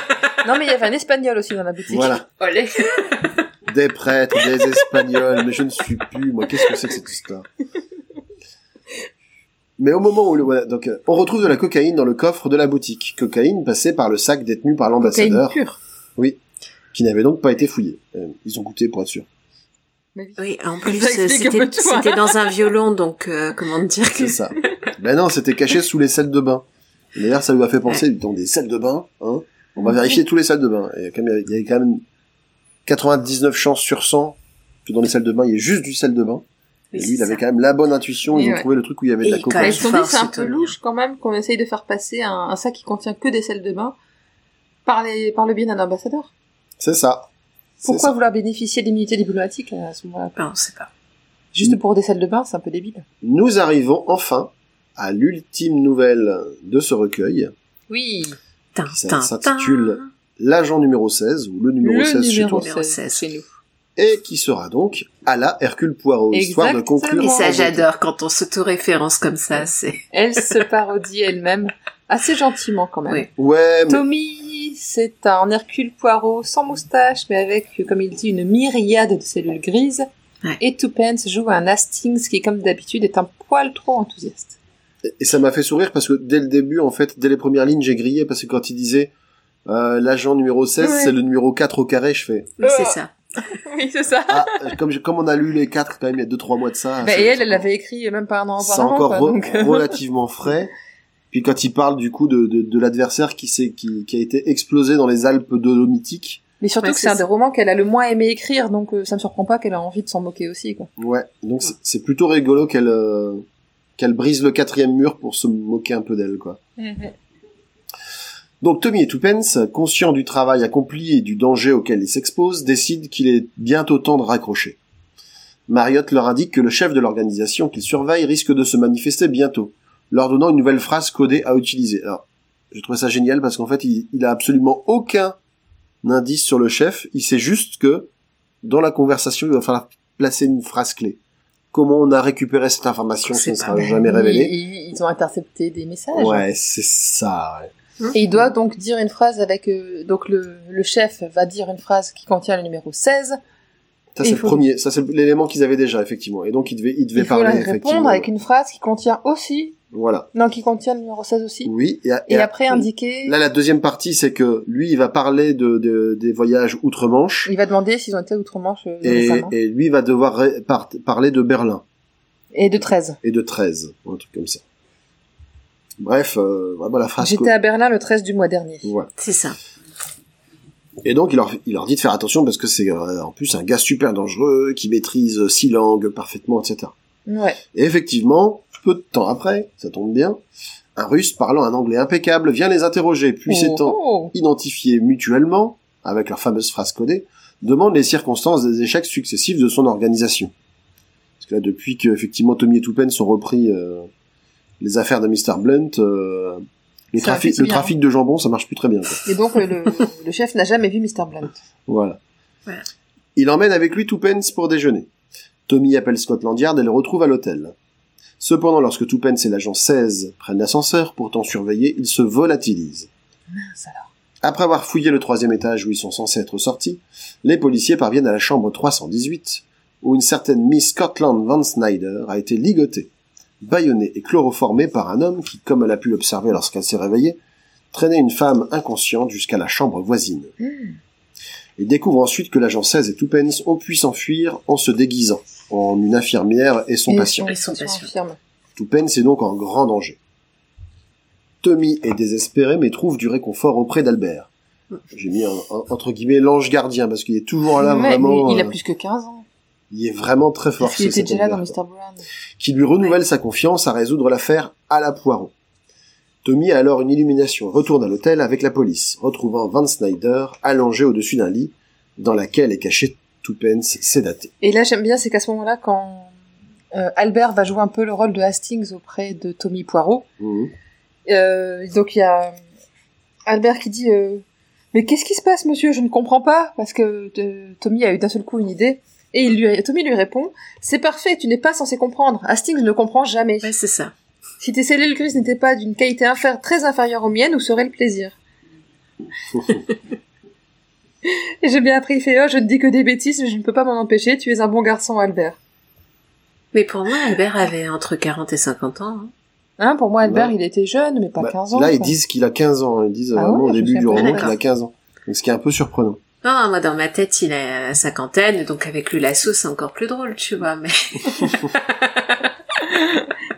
Donc, quant à l'américaine, euh, donc euh, Van Snyder, il s'agissait tout simplement de l'agent 16 grimé, qui attendait que les choses se calment avant de s'enfuir. Avec Tuppence caché dans la tête du lit. Que d'émotions pour Tommy et Tuppence qui vont pouvoir, euh, qui vont devoir désormais lever le pied, cette dernière annonçant à son mari qu'elle est enceinte. Et voilà, et ça se Ouais. finit comme ça. Voilà. Et là aussi, J'ai même, mais, mais t'es bête, quoi. alerte cliché quoi quand même, Ah, mais euh, là, on était sur le compte de Noël encore. hein. Ju- jusqu'au bout. C'est ça. Il y a un endroit, alors je, sais- il faut que je retrouve la, j'avais fait, une capture d'écran qui m'avait fait assez rigoler parce qu'il parlait justement de l'enlèvement et de euh, avec cette espèce de, avec la fameuse Miss March et l'espagnol là, Mhm. Qui Ouais. qui m'avait fait sourire parce que en fait, euh, là, ça parlera pas à tout le monde, ça, ça parlera juste aux, aux- aux fans de foot parce que parce que j'ai noté un truc qui m'a fait qui m'a fait rigoler. Attends, je retrouve ça. Donc euh, quand quand c'est après avoir balancé euh, l'espagnol dans les escaliers, euh, donc la, la jeune fille le regarde les yeux ronds. Elle dit vous lui avez fait mal? Je l'espère, mais comme c'est latin, crie très fort avant d'avoir été touché, je n'en suis pas sûr. Oui, ça. Et ça m'a fait beaucoup rire parce que c'est quand même la réputation qu'ils ont au football. Donc, je me suis dit, ah, C'était d'avant. voilà, est-ce que, est-ce qu'Agatha Christie a, a vu la Coupe d'Europe juste avant, mais qui n'existait pas. encore, bien entendu? voilà, j'ai trouvé, j'ai trouvé ça- cette petite référence assez rigolote. C'est clair. Hmm. C'est chouette. Voilà, donc ça fait, euh, donc, euh, C'était un bon résumé, hein. euh, ouais, comme une petite heure, oui. une petite heure, encore une fois. Voire même une bonne heure. Ouais. Dites, dites-moi, mesdames, qu'est-ce que vous avez pensé globalement de ce roman à la lumière de, de ce magnifique résumé que je viens de vous faire? Euh, alors, à part le cracker, c'est vraiment celle que j'ai pas aimée. Euh, ouais, c'est vraiment quelque chose que que j'ai pris plaisir à lire euh, une nouvelle par soir. Mhm. Donc tu recommandes de le lire euh, Oui. une nouvelle par soir et pas d'enchaîner. Oui, parce que tout d'un coup, euh, en, en fait, ça fait tellement de, de références à, d'autres à d'autres auteurs, à d'autres enquêteurs. Euh, qu'au bout d'un moment, t'as trop d'informations. Comme tu dis, les, les, les fins sont souvent bâclées. Donc, euh, si tu veux vraiment toutes les apprécier, je pense qu'il faut, il faut vraiment espacer tes lectures. Ouais, je comprends ce que tu veux dire. Moi, je l'ai Mm. lu. euh, parfois, j'en lisais une, parfois j'en enchaînais deux ou trois. Et c'est vrai qu'au bout d'un moment, ben, tu, tu sais plus en fait. T'as du mal à repérer les caractéristiques des, des policiers qui sont euh, qui sont en référence. Déjà quand tu les connais pas, en plus t'arrives plus à différencier, finalement Ouais, ça perd ça. de l'intérêt de le jeu que- qu'il il joue, ça perd de l'intérêt. Euh, au niveau des nouvelles, moi j'ai celle que j'ai préférée, c'est La Maison de la Mort qui rôde parce que ça ressemble vraiment à un classique de Christie en fait. Ça peut faire penser à, à 25 autres romans qu'elle a écrits qui se déroulent un peu sur ces. Ça aurait été beaucoup plus drôle si elle s'était appelée la, la maison de la mort qui tue. là, là, ça claque. Oui, mais bon, La Maison Bah, c'est comme le voleur qui vole, hein, tu vois, un voleur, euh, c'est sympa, Ouais. mais un voleur qui vole, c'est encore Ouais. mieux, tu vois. non, moi, ce qui me Ouais. fait, ce qui m'a fait beaucoup rire, c'est aussi Colin Maillard, parce que euh, je me suis vraiment posée en disant, mais comment il fait avec son bandeau pour pas que ça l'éblouisse? C'était, euh, Ouais. Mm. Ben, il a fermé les yeux. oui, je sais pas, je. En plus, il a, J'ai- j'ai surtout, totalement il explique à un moment que son bandeau était pas vraiment opaque et qu'il voyait à travers. Oui, bah c'est ça, c'est là où ça m'a perturbé, si tu veux. C'est Donc, un, euh, c'est un petit escroc. Par contre, moi, j'aime j'aime vraiment beaucoup encore leur, leur dynamique de couple, en fait. Ouais. Le côté un peu... euh, C'est très cliché, hein, mais où euh, elle, mène, elle le mène à la baguette, il fait ses cas de volonté, mais il arrive quand même à, à la faire un peu euh, plier de temps en temps. ouais, c'est ça, en fait, c'est un peu un gars et une fille euh, dans les années 20. hein, Ouais, c'est, euh, c'est un peu ça, ouais, exactement. Le gars est un peu bené, la fille est un peu plus intelligente et... euh, Alors, j'ai pas tout à fait la même analyse que toi. Je pense qu'effectivement, elle est peut-être un peu plus brillante, mais elle est surtout plus instinctive. Oui. Ouais. Parce que lui, il a, il a cette capacité à recoller les pièces du puzzle ensemble, alors que elle, quand elle trouve pas, elle fonce dans le tas et en fait, elle, euh, voilà, elle, puis te- elle remue un peu le jeu et du coup, ça, ça fait, elle a, elle a cette capacité de voir les choses sous un autre angle. Mhm. Que lui, lui, il a, il a une approche très traditionnelle, très, euh, très méthodique, on va dire. Alors que elle, euh, elle, c'est sa fuse, c'est les intuitions, c'est les, euh, Ouais. c'est les prises euh, un petit peu originales, on va dire.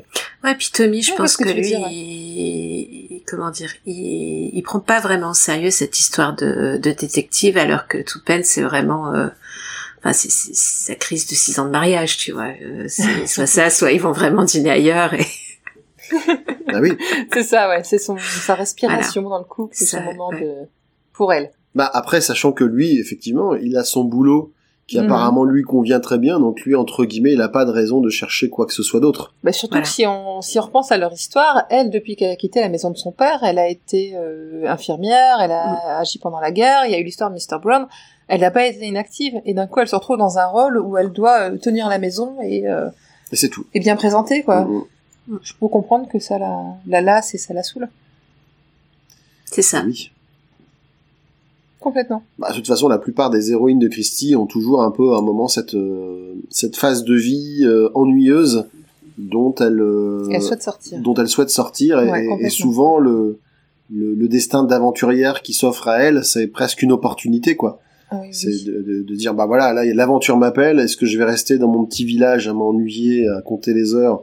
Ou est-ce que je vais aller dans l'inconnu, sachant que je suis une fille euh, débrouillarde? Bah voilà, on y va. Puis c'est C'est la vie de Christie, en fait. Hein. euh. Sans C'est un doute. peu ça, ouais. Ah, avec avec les fonds en moins en général, mais Oui. oui, sinon c'est ça. Hmm. Un peu ça, ouais. Et surtout, moi, j'aime bien à chaque fois dans ces. C'est encore une fois, enfin, c'est un personnage qu'on connaissait déjà, mais on retrouve encore une fois ce personnage de femme euh, très indépendante qui est un peu à, à revers de, de l'image qu'on peut avoir des Mm. femmes de ce moment-là, qui étaient soumises à leur mari, qui pouvaient rien faire par elles-mêmes et qui, qui n'avaient pas voix au chapitre. Ouais, c'est ça. Et ça, j'aime bien cet aspect-là. Moi, je vais avoir un avis un peu moins euh, un peu moins amélioratif que le vôtre. Vas-y, vas-y. Donc moi, ce que j'ai mis en premier, c'est c'est laborieux. Donc, les enquêtes, bien qu'originales pour certaines, ne sont pas suffisamment étoffées pour qu'on s'y investisse réellement. De plus, c'est quand même assez prévisible et trop court pour que les indices disséminés ça et là puissent être de fausses pistes. C'est parce que t'aimes pas les nouvelles. bah oui, mais bah, je le dis, mais je, je- je donne mon avis. Donc Bien euh, sûr. c'est Oui, avec voilà. ma sensibilité à moi. Mhm. Donc effectivement, là où euh, Agatha Christie est quand même reine pour nous faire tourner en bourrique dans les dans les romans, là comme c'est trop court, elle dissémine un ou deux indices et puis si tu choisis le bon, tu comprends tout de suite ce qui se passe. Mais euh, je pense que le but de ce passe. roman, c'était pas tant faire tourner les gens en bourrique que de faire un exercice de style en reprenant les, Ouais. les gimmicks de ses contemporains. J'y viens, j'y viens. Donc il y a, il y a des- en plus il y a des trames qui sont réutilisées, donc euh, notamment Tommy qui se jette volontairement dans un guet-apens mais qui laisse des instructions pour qu'on puisse le Ça retrouver. fois. Euh, je veux dire le, le meurtrier qui est un homme déguisé en femme, des choses comme ça. Bref. euh, en- empoisonnement, enlèvement, déguisement, tout y passe jusqu'au cliché des jumelles. Donc là, vraiment, c'est une espèce de catalogue. Ça, voilà, si, si tu conjugues ça aux différents styles d'enquêteurs qui sont directement nommés, euh, tu te demandes un peu si elle a pas voulu faire, voilà, presque une anthologie du genre C'est ça, oui. oui. Oui, ou un c'est défi d'écriture plutôt qu'un vrai projet de roman. Mais c'était vraiment un défi euh, d'écriture. Bah, tu sais, euh, maintenant, c'est c'est quoi tous les ans pour les restos du cœur, c'est très à table ou un truc comme ça. Tu sais où t'as plusieurs euh, écrivains euh, de thrillers qui euh, qui font 13 nouvelles pour. Euh, Ah, bah, ah ouais. Je pense Ah, je qu'elle le connaissais pas. Ah peut-être que c'était inspiré de, en tout Ouais. cas dans, dans, dans cet esprit-là. Mhm. Mais du coup, moi, je me, je me sentais un peu frustré parce que, en plus, l'enquête principale, c'est-à-dire euh, le- les, les jambons russes, là, elle n'avançait pas. Et donc, moi, c'est comme si, euh, tu vois, quand, quand je joue un jeu de rôle, moi, j'ai un, une quête principale où je dois sauver le monde, mais on me dit, en attendant, est-ce que tu peux aller chercher six œufs pour la vieille pour qu'elle puisse faire sa tarte que tu pourras euh, donner, apporter à un autre vieux qui va donner une armure qui te rendra plus fort? C'est long quoi. Ça fait euh, voilà, Euh, ça faisait un T'as peu dû galérer sur World of Warcraft, toi, mais j'ai pas non, j'ai pas joué longtemps. ah, En bah, tout cas, non, ça- je sais. J'ai senti que ça faisait un pour moi, ça faisait un peu extension artificielle de la durée de vie. Ouais, puis en Mais plus, euh, Agatha, elle fait, elle, elle fait euh, référence à des romans qu'on ne connaît pas nous. Oui, c'est Alors ça je aussi, pense que ça pèse aussi dans la balance. Bien sûr. Ça pèse aussi dans la balance si si on avait été familier des styles euh, justement des enquêteurs, peut-être qu'on se serait dit ah bah oui, c'est tellement ça, Ouais. c'est tellement eux, tu vois, mais là du coup, ça fait un peu blague d'initié, toi tu t'es à côté donc euh, Ouais. ça te concerne pas quoi. Je veux dire, c'est c'est comme si tu vas au colloque des, des organisateurs de, de pompes funèbres et puis que passent leur temps à faire des trucs sur leur métier, tu dis euh, ok. Oui, c'est ça. Par contre, il y a quand même une chose qui bon qui pour moi relève malgré tout le roman, c'est vous l'avez dit, c'est la dynamique entre les personnages. Euh, donc Tommy et Tuppence qui sont toujours aussi euh, complices, complémentaires, adorables. Euh, je pense vraiment que pour pour moi en tout cas, Christy, c'est euh, Tommy et Tuppence, c'est le couple idéal tel qu'elle l'envisage. Je pense aussi. C'est-à-dire une complicité euh, avec des gens qui cassent le train-train, ils visent plein de choses ensemble, ils s'apportent mutuellement, euh, puis ils s'aiment tout simplement quoi. Donc euh, t'as vraiment tous les ingrédients que, bah après, qui quelque part peuvent parler à beaucoup de monde, mine de rien. Oui. Et Oui. puis et puis aussi malgré tout la, la galerie de personnages secondaires qui s'étoffe. Et puis le Mariotte qui est toujours là dans, dans les bons coups pour les aider, etc. Et puis Albert, on l'avait dit, qu'il ait 15 ou 50 ans, euh, qui sait tout faire et qui veille sur eux un peu, comme je disais, comme un ange gardien et qui est, euh, Et qu'il a Qui- un assaut.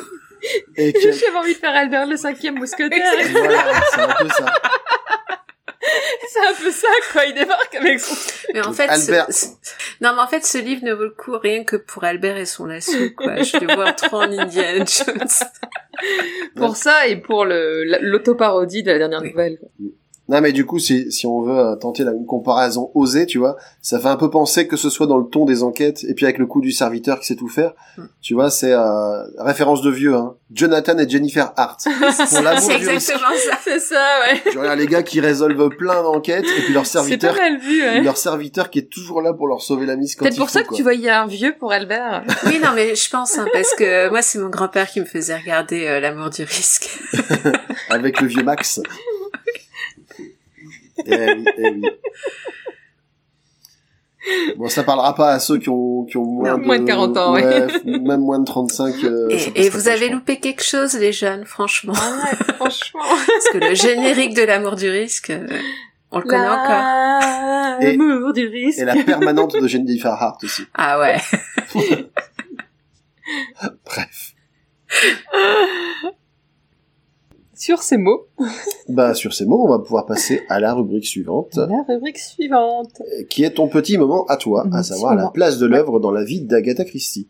Est-ce que, est-ce que t'es familière, toi, Ingrid, avec euh, la vie d'Agatha Christie euh, en- Pas du tout. Pas À du part l'épisode de Doctor Who. euh, Alors, je, je dois avouer que je ne m'en souviens même pas de cet épisode. Faut que je le revoie parce que je m'en souviens pas. Hmm. Je sais qu'elle était là, hein, mais je me souviens plus. En même temps, ils se sont fait plaisir, ils sont allés chercher un peu tout le monde, ils sont allés chercher Ouais. Van Gogh, ils sont allés chercher Cromwell, ils sont allés chercher... euh, Ils sont allés chercher euh, Marie-Antoinette. Oui. Euh, Madame. C'est pas Marie-Antoinette. Madame Non, Pompadour. c'est Madame de Pompadour. C'est un peu, c'est un peu pratique scénaristiquement, euh, je veux dire. Le, De voyage dans le temps. La, la, la cabine téléphonique qui voyage dans le temps, quoi, quand même. Et on aimerait tellement la voir, cette cabine. C'est clair. Bien sûr. Je sais pas comment je réagis si elle débarque dans mon jardin. C'est... Euh, moi, j'y vais, clairement. euh. Non, c'est clair. Mais j'y, j'y vais sous, sous quel mode j'y vais en fait? Est-ce que c'est un peu hystérique? Ah, c'est le docteur? Oui, c'est ça. C'est- Non, mais euh, Ouh, c'est le docteur. tu vois, c'est, je t'appelle avant, je viens de chercher, j'ai compris. c'est ça. C'est ça. Mais revenons à nos moutons. Donc la place de l'œuvre dans la vie d'Agatha Christie. Alors, Le crime et notre affaire a été écrit comme les sept cadrans durant une période où Agatha Christie redécouvrait ou même découvrait la vie de célibataire et la liberté que cela offre. Euh, pour mémoire, pour ceux qui n'auraient pas écouté l'épisode précédent, elle fait en 1928 un grand voyage sur un coup de tête en direction de l'Irak et des fouilles archéologiques de la cité dure. Elle revient de La ce cité voyage. dure, comment tu l'écris? Bah, c'est vrai. Donc, D apostrophe UR, la ville de Ur. Parce que c'est dans la cité dure qui... Pardon. Je vous raconterai une anecdote après. voilà. vas-y, vas-y maintenant si tu veux. Euh, alors, mon fils s'appelle Arthur. Ça vous Ouais. saurait tout. Et euh, j'ai sorti évidemment, arrête, sinon tu vas te faire appeler Arthur. Et euh, Ouais. il m'a dit, mais pourquoi tu dis ça? Donc, euh, Forcément. parce que je m'appelle Arthur. Donc, je cherchais l'origine euh, de l'expression euh, se faire appeler Arthur. Et en fait, ça vient de l'occupation, D'accord. parce que euh, il y avait le couvre-feu et il disait Arthur. Ah, Et donc, les Français Ah. ont fait, euh, ouais, se faire appeler Arthur. d'accord. Voilà. Donc, euh, Sympa. forcément, se, se balader euh, dans la vallée d'Our, c'est ça? Je sais plus. La ville Ouais. de Our. Dans la ville de. Our. Our, on va dire. Ouais, dans la ville de Our. Et ben, sache-le, euh, Art Our, c'est couvre-feu de marche. 20 heures. C'est ça. Et donc elle a même eu le droit à une, elle a eu le droit à une visite euh, privée par le directeur des fouilles parce que sa femme était fan d'Agatha Christie. Et elle est revenue de ce voyage en décembre 1928, euh, juste à temps pour passer les fêtes avec sa fille Rosalinde, sa sœur Madge et sa secrétaire et amie Carlo. J'ai pas grand chose de plus à ajouter sur la vie d'Agatha à ce moment-là, tout simplement parce que j'ai déjà dit plein de choses sur l'épisode précédent. Mm, Et qu'il se passe plein de choses juste après, mais qui seront plutôt intéressantes dans la suite. euh, Parce que c'est au moment où elle aura écrit le roman Voilà. suivant, l'affaire Protero avec Miss Marple. C'était pas le roman qu'on devait lire? Non. Ah, c'est celui qu'on a lu. Bah, c'est celui dont on vient de faire le résumé. T'as pas su? Non, non, pas du tout, là. bon, en fait, c'est vraiment une période qui est charnière pour elle, qui est florissante d'un point de vue professionnel. Et sa vie personnelle va bientôt changer, encore une fois, mais vraiment pour le bien cette fois-là. Et je vous en parlerai pendant l'affaire Protero et même suivant pendant la- le mystère Mr. Queen, parce que ça va s'étaler quand même sur T'es en train de nous dire qu'elle a découvert Tinder, en fait, et... C'est ça. Bah, elle a fait encore mieux. Elle a réussi à aller rencontrer l'homme de sa vie en Iran. Mhm. Elle l'a pas trouvé en Angleterre, alors que c'est un, an- c'est un, c'est même pas un anglais en fait, mais bref. Elle a pécho. Quoi. Elle a pécho, ouais, c'est mais, ça. euh, Mais est-ce qu'il était déguisé en prêtre? Parce que... C'est ça. Être en prêtre d'Anubis, mais pas en Iran à ce moment-là. Ouais, c'est ça. C'est pas du tout le bon endroit. Qu'est-ce que tu racontes C'est ce que je dis? mais ils sont allés en Égypte après. Oui. Parce que pour, pour les gens qui n'auraient pas compris, on parle de son futur second mari, Max Malone. Voilà. Et donc, dans le crime et notre affaire, on retrouve vraiment le ton léger des sept cadrans. Elle utilise des personnages qu'elle a déjà mis en scène, elle était vraiment pas, je pense, en état d'inventer plus que ça. Les Beresford, mais on voit qu'elle les utilise avec plaisir. Elle s'éclate à le faire. Et elle décide de leur faire prendre, comme on l'a dit, successivement les rôles des enquêteurs de romans policiers en vogue à l'époque. L'ouvrage est composé de 13 nouvelles, ça se déroule dans un cadre qui singe les classiques du genre. Un deux pièces, un poil misérable, le patron et sa compagne parfaite secrétaire, et un employé en charge d'accueillir les rares clients et de les faire patienter. Leurs clients sont importants, pour la plupart, membres de la haute société, ou même nouveaux riches, et doivent patienter pendant que le patron converse avec Scotland Yard, ou bien avec une duchesse en détresse. Christie s'amuse des travers de ses collègues et ça se sent, mais elle ne, s'oublie pas pour autant, nous offrant une nouvelle complète de parodie du couple Poirot et Hastings, avec même une autoréférence moqueuse un de ses romans qu'elle a le moins qu'elle a le moins aimé écrire, comme je vous l'ai dit tout à l'heure, les quatre. Alors ça fait un peu répétition avec ce qu'on vient de dire, mais je pense aussi aux personnes qui auraient passé la partie résumée pour ne pas se faire spoiler du roman. J'ai essayé d'être. Ouais. Et en fin de compte, ça fait sens parce que euh, si elle a été euh, en Iran, elle a dû prendre le l'Orient Express. Oui, et c'est Et là où elle a eu ça- l'idée du roman Oui, Le mais- crime de Nantes Express, exactement. Euh, mais c'est surtout Et au retour, le temps qu'elle a passé. Mm. Mais c'est surtout euh, passé- le temps qu'elle a passé. Elle, a- elle en a eu pour euh, de mémoire une dizaine de jours de voyage. Ouais. Et pour Donc, ceux qui se souviennent pas, donc euh, pendant les années 20, il n'y avait pas Internet, Et ouais, ni Candy Crush, non plus. là, World of. Warcraft. Voilà. Elle, elle- Mais c'est ce roman-là, elle l'a écrit avant de Ouais. prendre l'Orient Express. et elle va en, elle va en plus euh, écrire aussi Meurtre à Bagdad, me semble-t-il. Enfin, c'est un autre. Ouais. euh, Euh, oui, mais c'est pas là. C'est pas à ce moment-là, mais Si, elle s'en inspire. Elle s'inspire de son voyage et Oui. puis euh, Mais et au voyage retour, elle aura l'idée d'écrire. c'est grâce à ces expériences parce que nous, je veux dire, globalement, on a une vie un peu moins, euh, un peu moins euh, émaillée de, de, de voyages et d'anecdotes qu'Agatha Christie, parce que nous, du coup, ce serait euh, meurtre à Auchan-Lers, euh, la, la poubelle de tri a disparu. Enfin, je veux dire, c'est Mystère à Auchan-Ronc. voilà, ça fait moins rêver tout de suite. Quoi. Donc, euh, L'escroc de promenade en Flandre. voilà. Oh là là. Du coup, Mais euh, donc du coup, tu te, tu t'exerces pas au lasso tous les matins dans ton jardin. C'est Avec le chat, il essaie. mais- Voilà. J'ai acheté des bottes de cow-boy pour l'occasion. d'accord. Je... Faudrait que je vienne pour voir ça.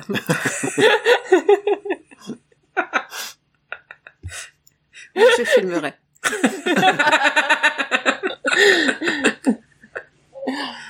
Donc, enfin bref, comme vous l'avez remarqué, c'est pas juste un recueil de nouvelles, ça a été écrit comme un tout. La première nouvelle, ça sert de chapitre d'introduction, enfin les deux premières nouvelles, et qui, ça permet à Tommy et Tuppence, de Tuppence de se glisser dans la peau de 13 héros de polar. Et c'est même pour ça qu'aucune de ces nouvelles n'a été publiée dans un magazine. Ça a été vraiment publié comme un seul, euh, Mm. une seule œuvre euh, la première fois. Il n'y a pas eu d'autres euh, pré-publications dans, dans le, le sketch notamment, où elle publiait souvent des nouvelles.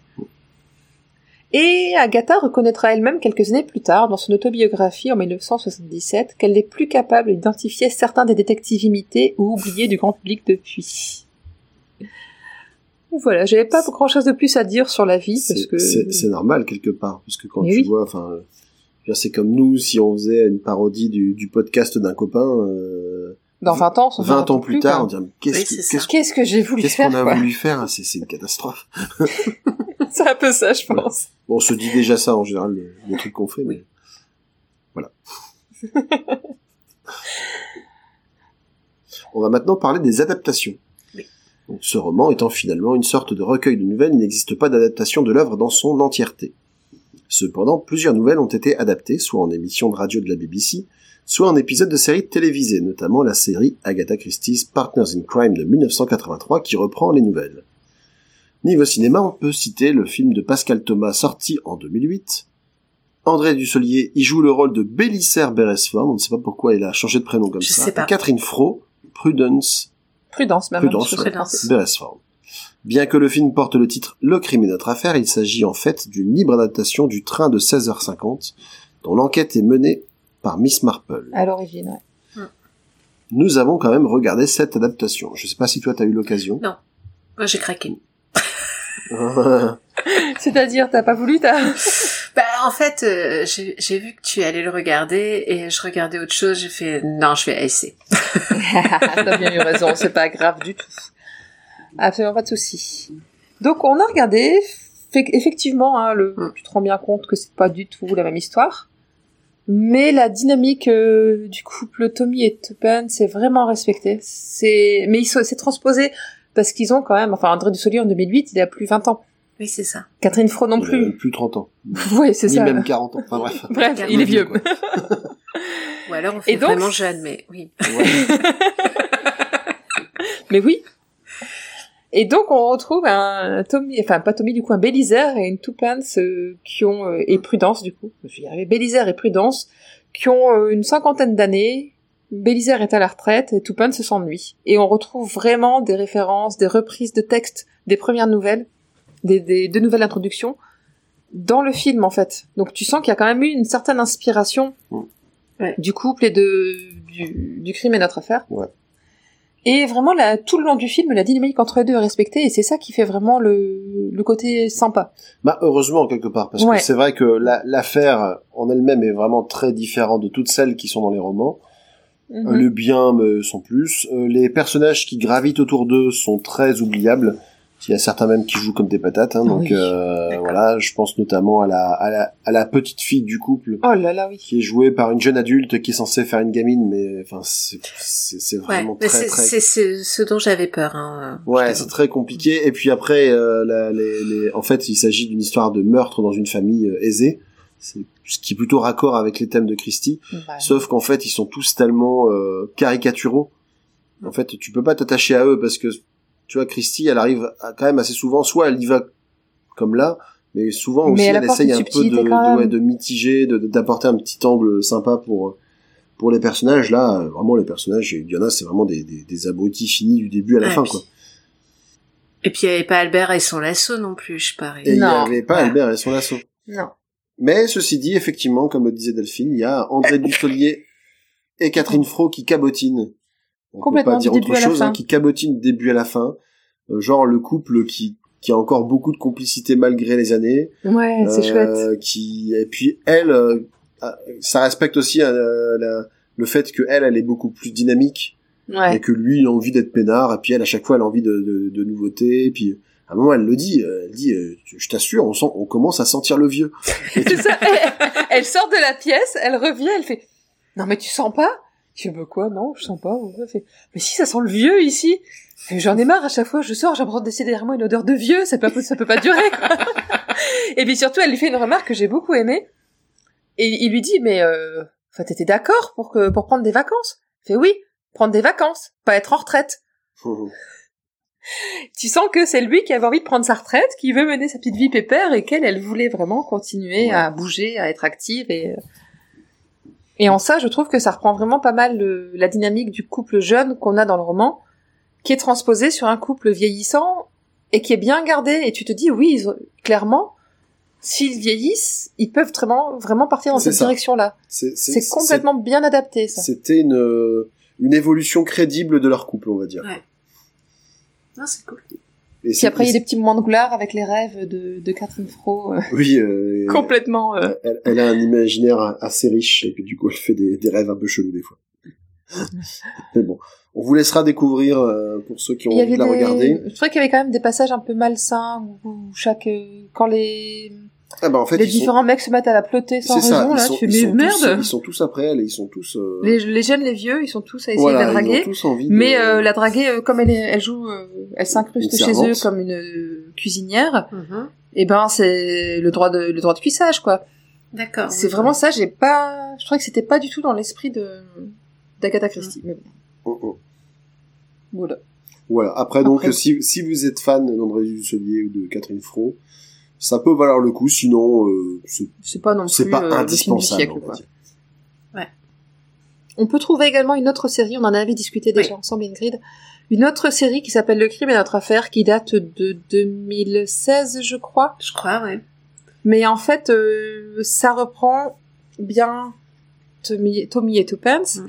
mais ça reprend pour les trois premiers épisodes Mr. Brown et pour les trois épisodes suivants N ou M, en D'accord. zappant complètement ce bouquin euh, qui est intermédiaire entre les deux.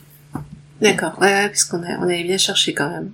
Ouais, ouais, on a bien cherché. J'ai encore recherché. j'ai, j'ai essayé de prendre des chemins détournés, de dire bonjour à Tipiak et j'ai pas trouvé. Non, Tipiak n'a pas voulu. Bon, bah, Tipiak lui. pas trouvé non plus. Donc euh, voilà.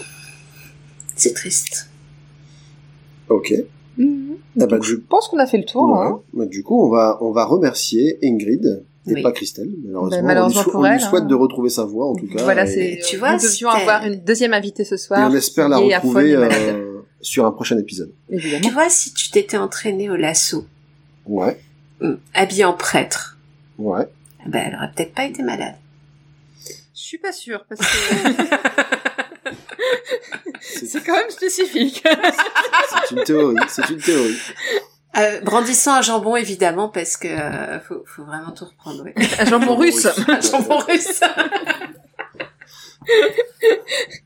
Donc merci à nouveau de nous avoir rejoints. Est-ce que tu peux rappeler à nos auditeurs où ils peuvent te retrouver?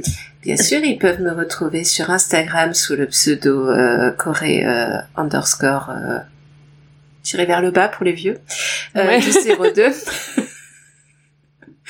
Et sur Twitter euh, sous le pseudo at Corée Minaldi. Ok. Très bien, je remettrai tout ça en information Ouais. dans le, le descriptif de l'épisode, bien sûr. Agatha Christie est un podcast du label Podcut. Vous pouvez nous retrouver ainsi que les nombreux autres podcasts du label sur le site podcut.studio et sur le, sur le serveur Discord Podcut. Vous pouvez également nous soutenir en donnant au Patreon de Podcut, ça permet d'investir dans du matériel, ça permet de payer l'hébergement des différents podcasts notamment. Ça permet Euh. aussi à Pomme de ne plus demander euh, aux auditeurs de faire des émissions. Non, ça c'est pas vrai. c'est une petite référence au podcast Watchlist avec Pomme qui est en quête Oui. perpétuelle d'auditeurs ou de personnes veuillant bien faire un épisode. Donc nous sommes aussi présents sur les réseaux sociaux, sur Twitter @agatha_christie avec un A et un C majuscule, sur Instagram @agatha_christie sans majuscule, et sur Facebook où il suffit de chercher la page Agatha Christie. On a essayé d'être cohérent dans l'écriture, mais c'est pas possible avec les différents réseaux, ils veulent pas de majuscules. Non. C'est nul. Bref. Et surtout, n'oubliez pas de participer à notre concours. Nous vous remercions de votre attention et nous vous donnons rendez-vous mer- mercredi 28 décembre pour le prochain épisode qui sera consacré au roman L'affaire Protero dans lequel nous rencontrerons Miss Jane Marple. Et c'était pas le premier Ah. tome de Miss Marple ou... Alors, donne pas de faux espoirs. On va partir sur le mercredi 28 décembre, mais on sera en pleine période de Noël. Oui, Entre la bûche et le foie gras, euh, je suis pas sûr qu'on sera en état de sortir un épisode. ce sera peut-être début janvier. Voilà, Voilà. si c'est le cas, Mais tant il est prévu mais au calendrier voilà, moi, le je, 28. moi, je Sinon, moi, je fais la vidéo quand même. hein. Ça marche. Ça. Merci à tous. Merci beaucoup. Ah oui, ces petites cellules grises ont fait du bon travail aujourd'hui.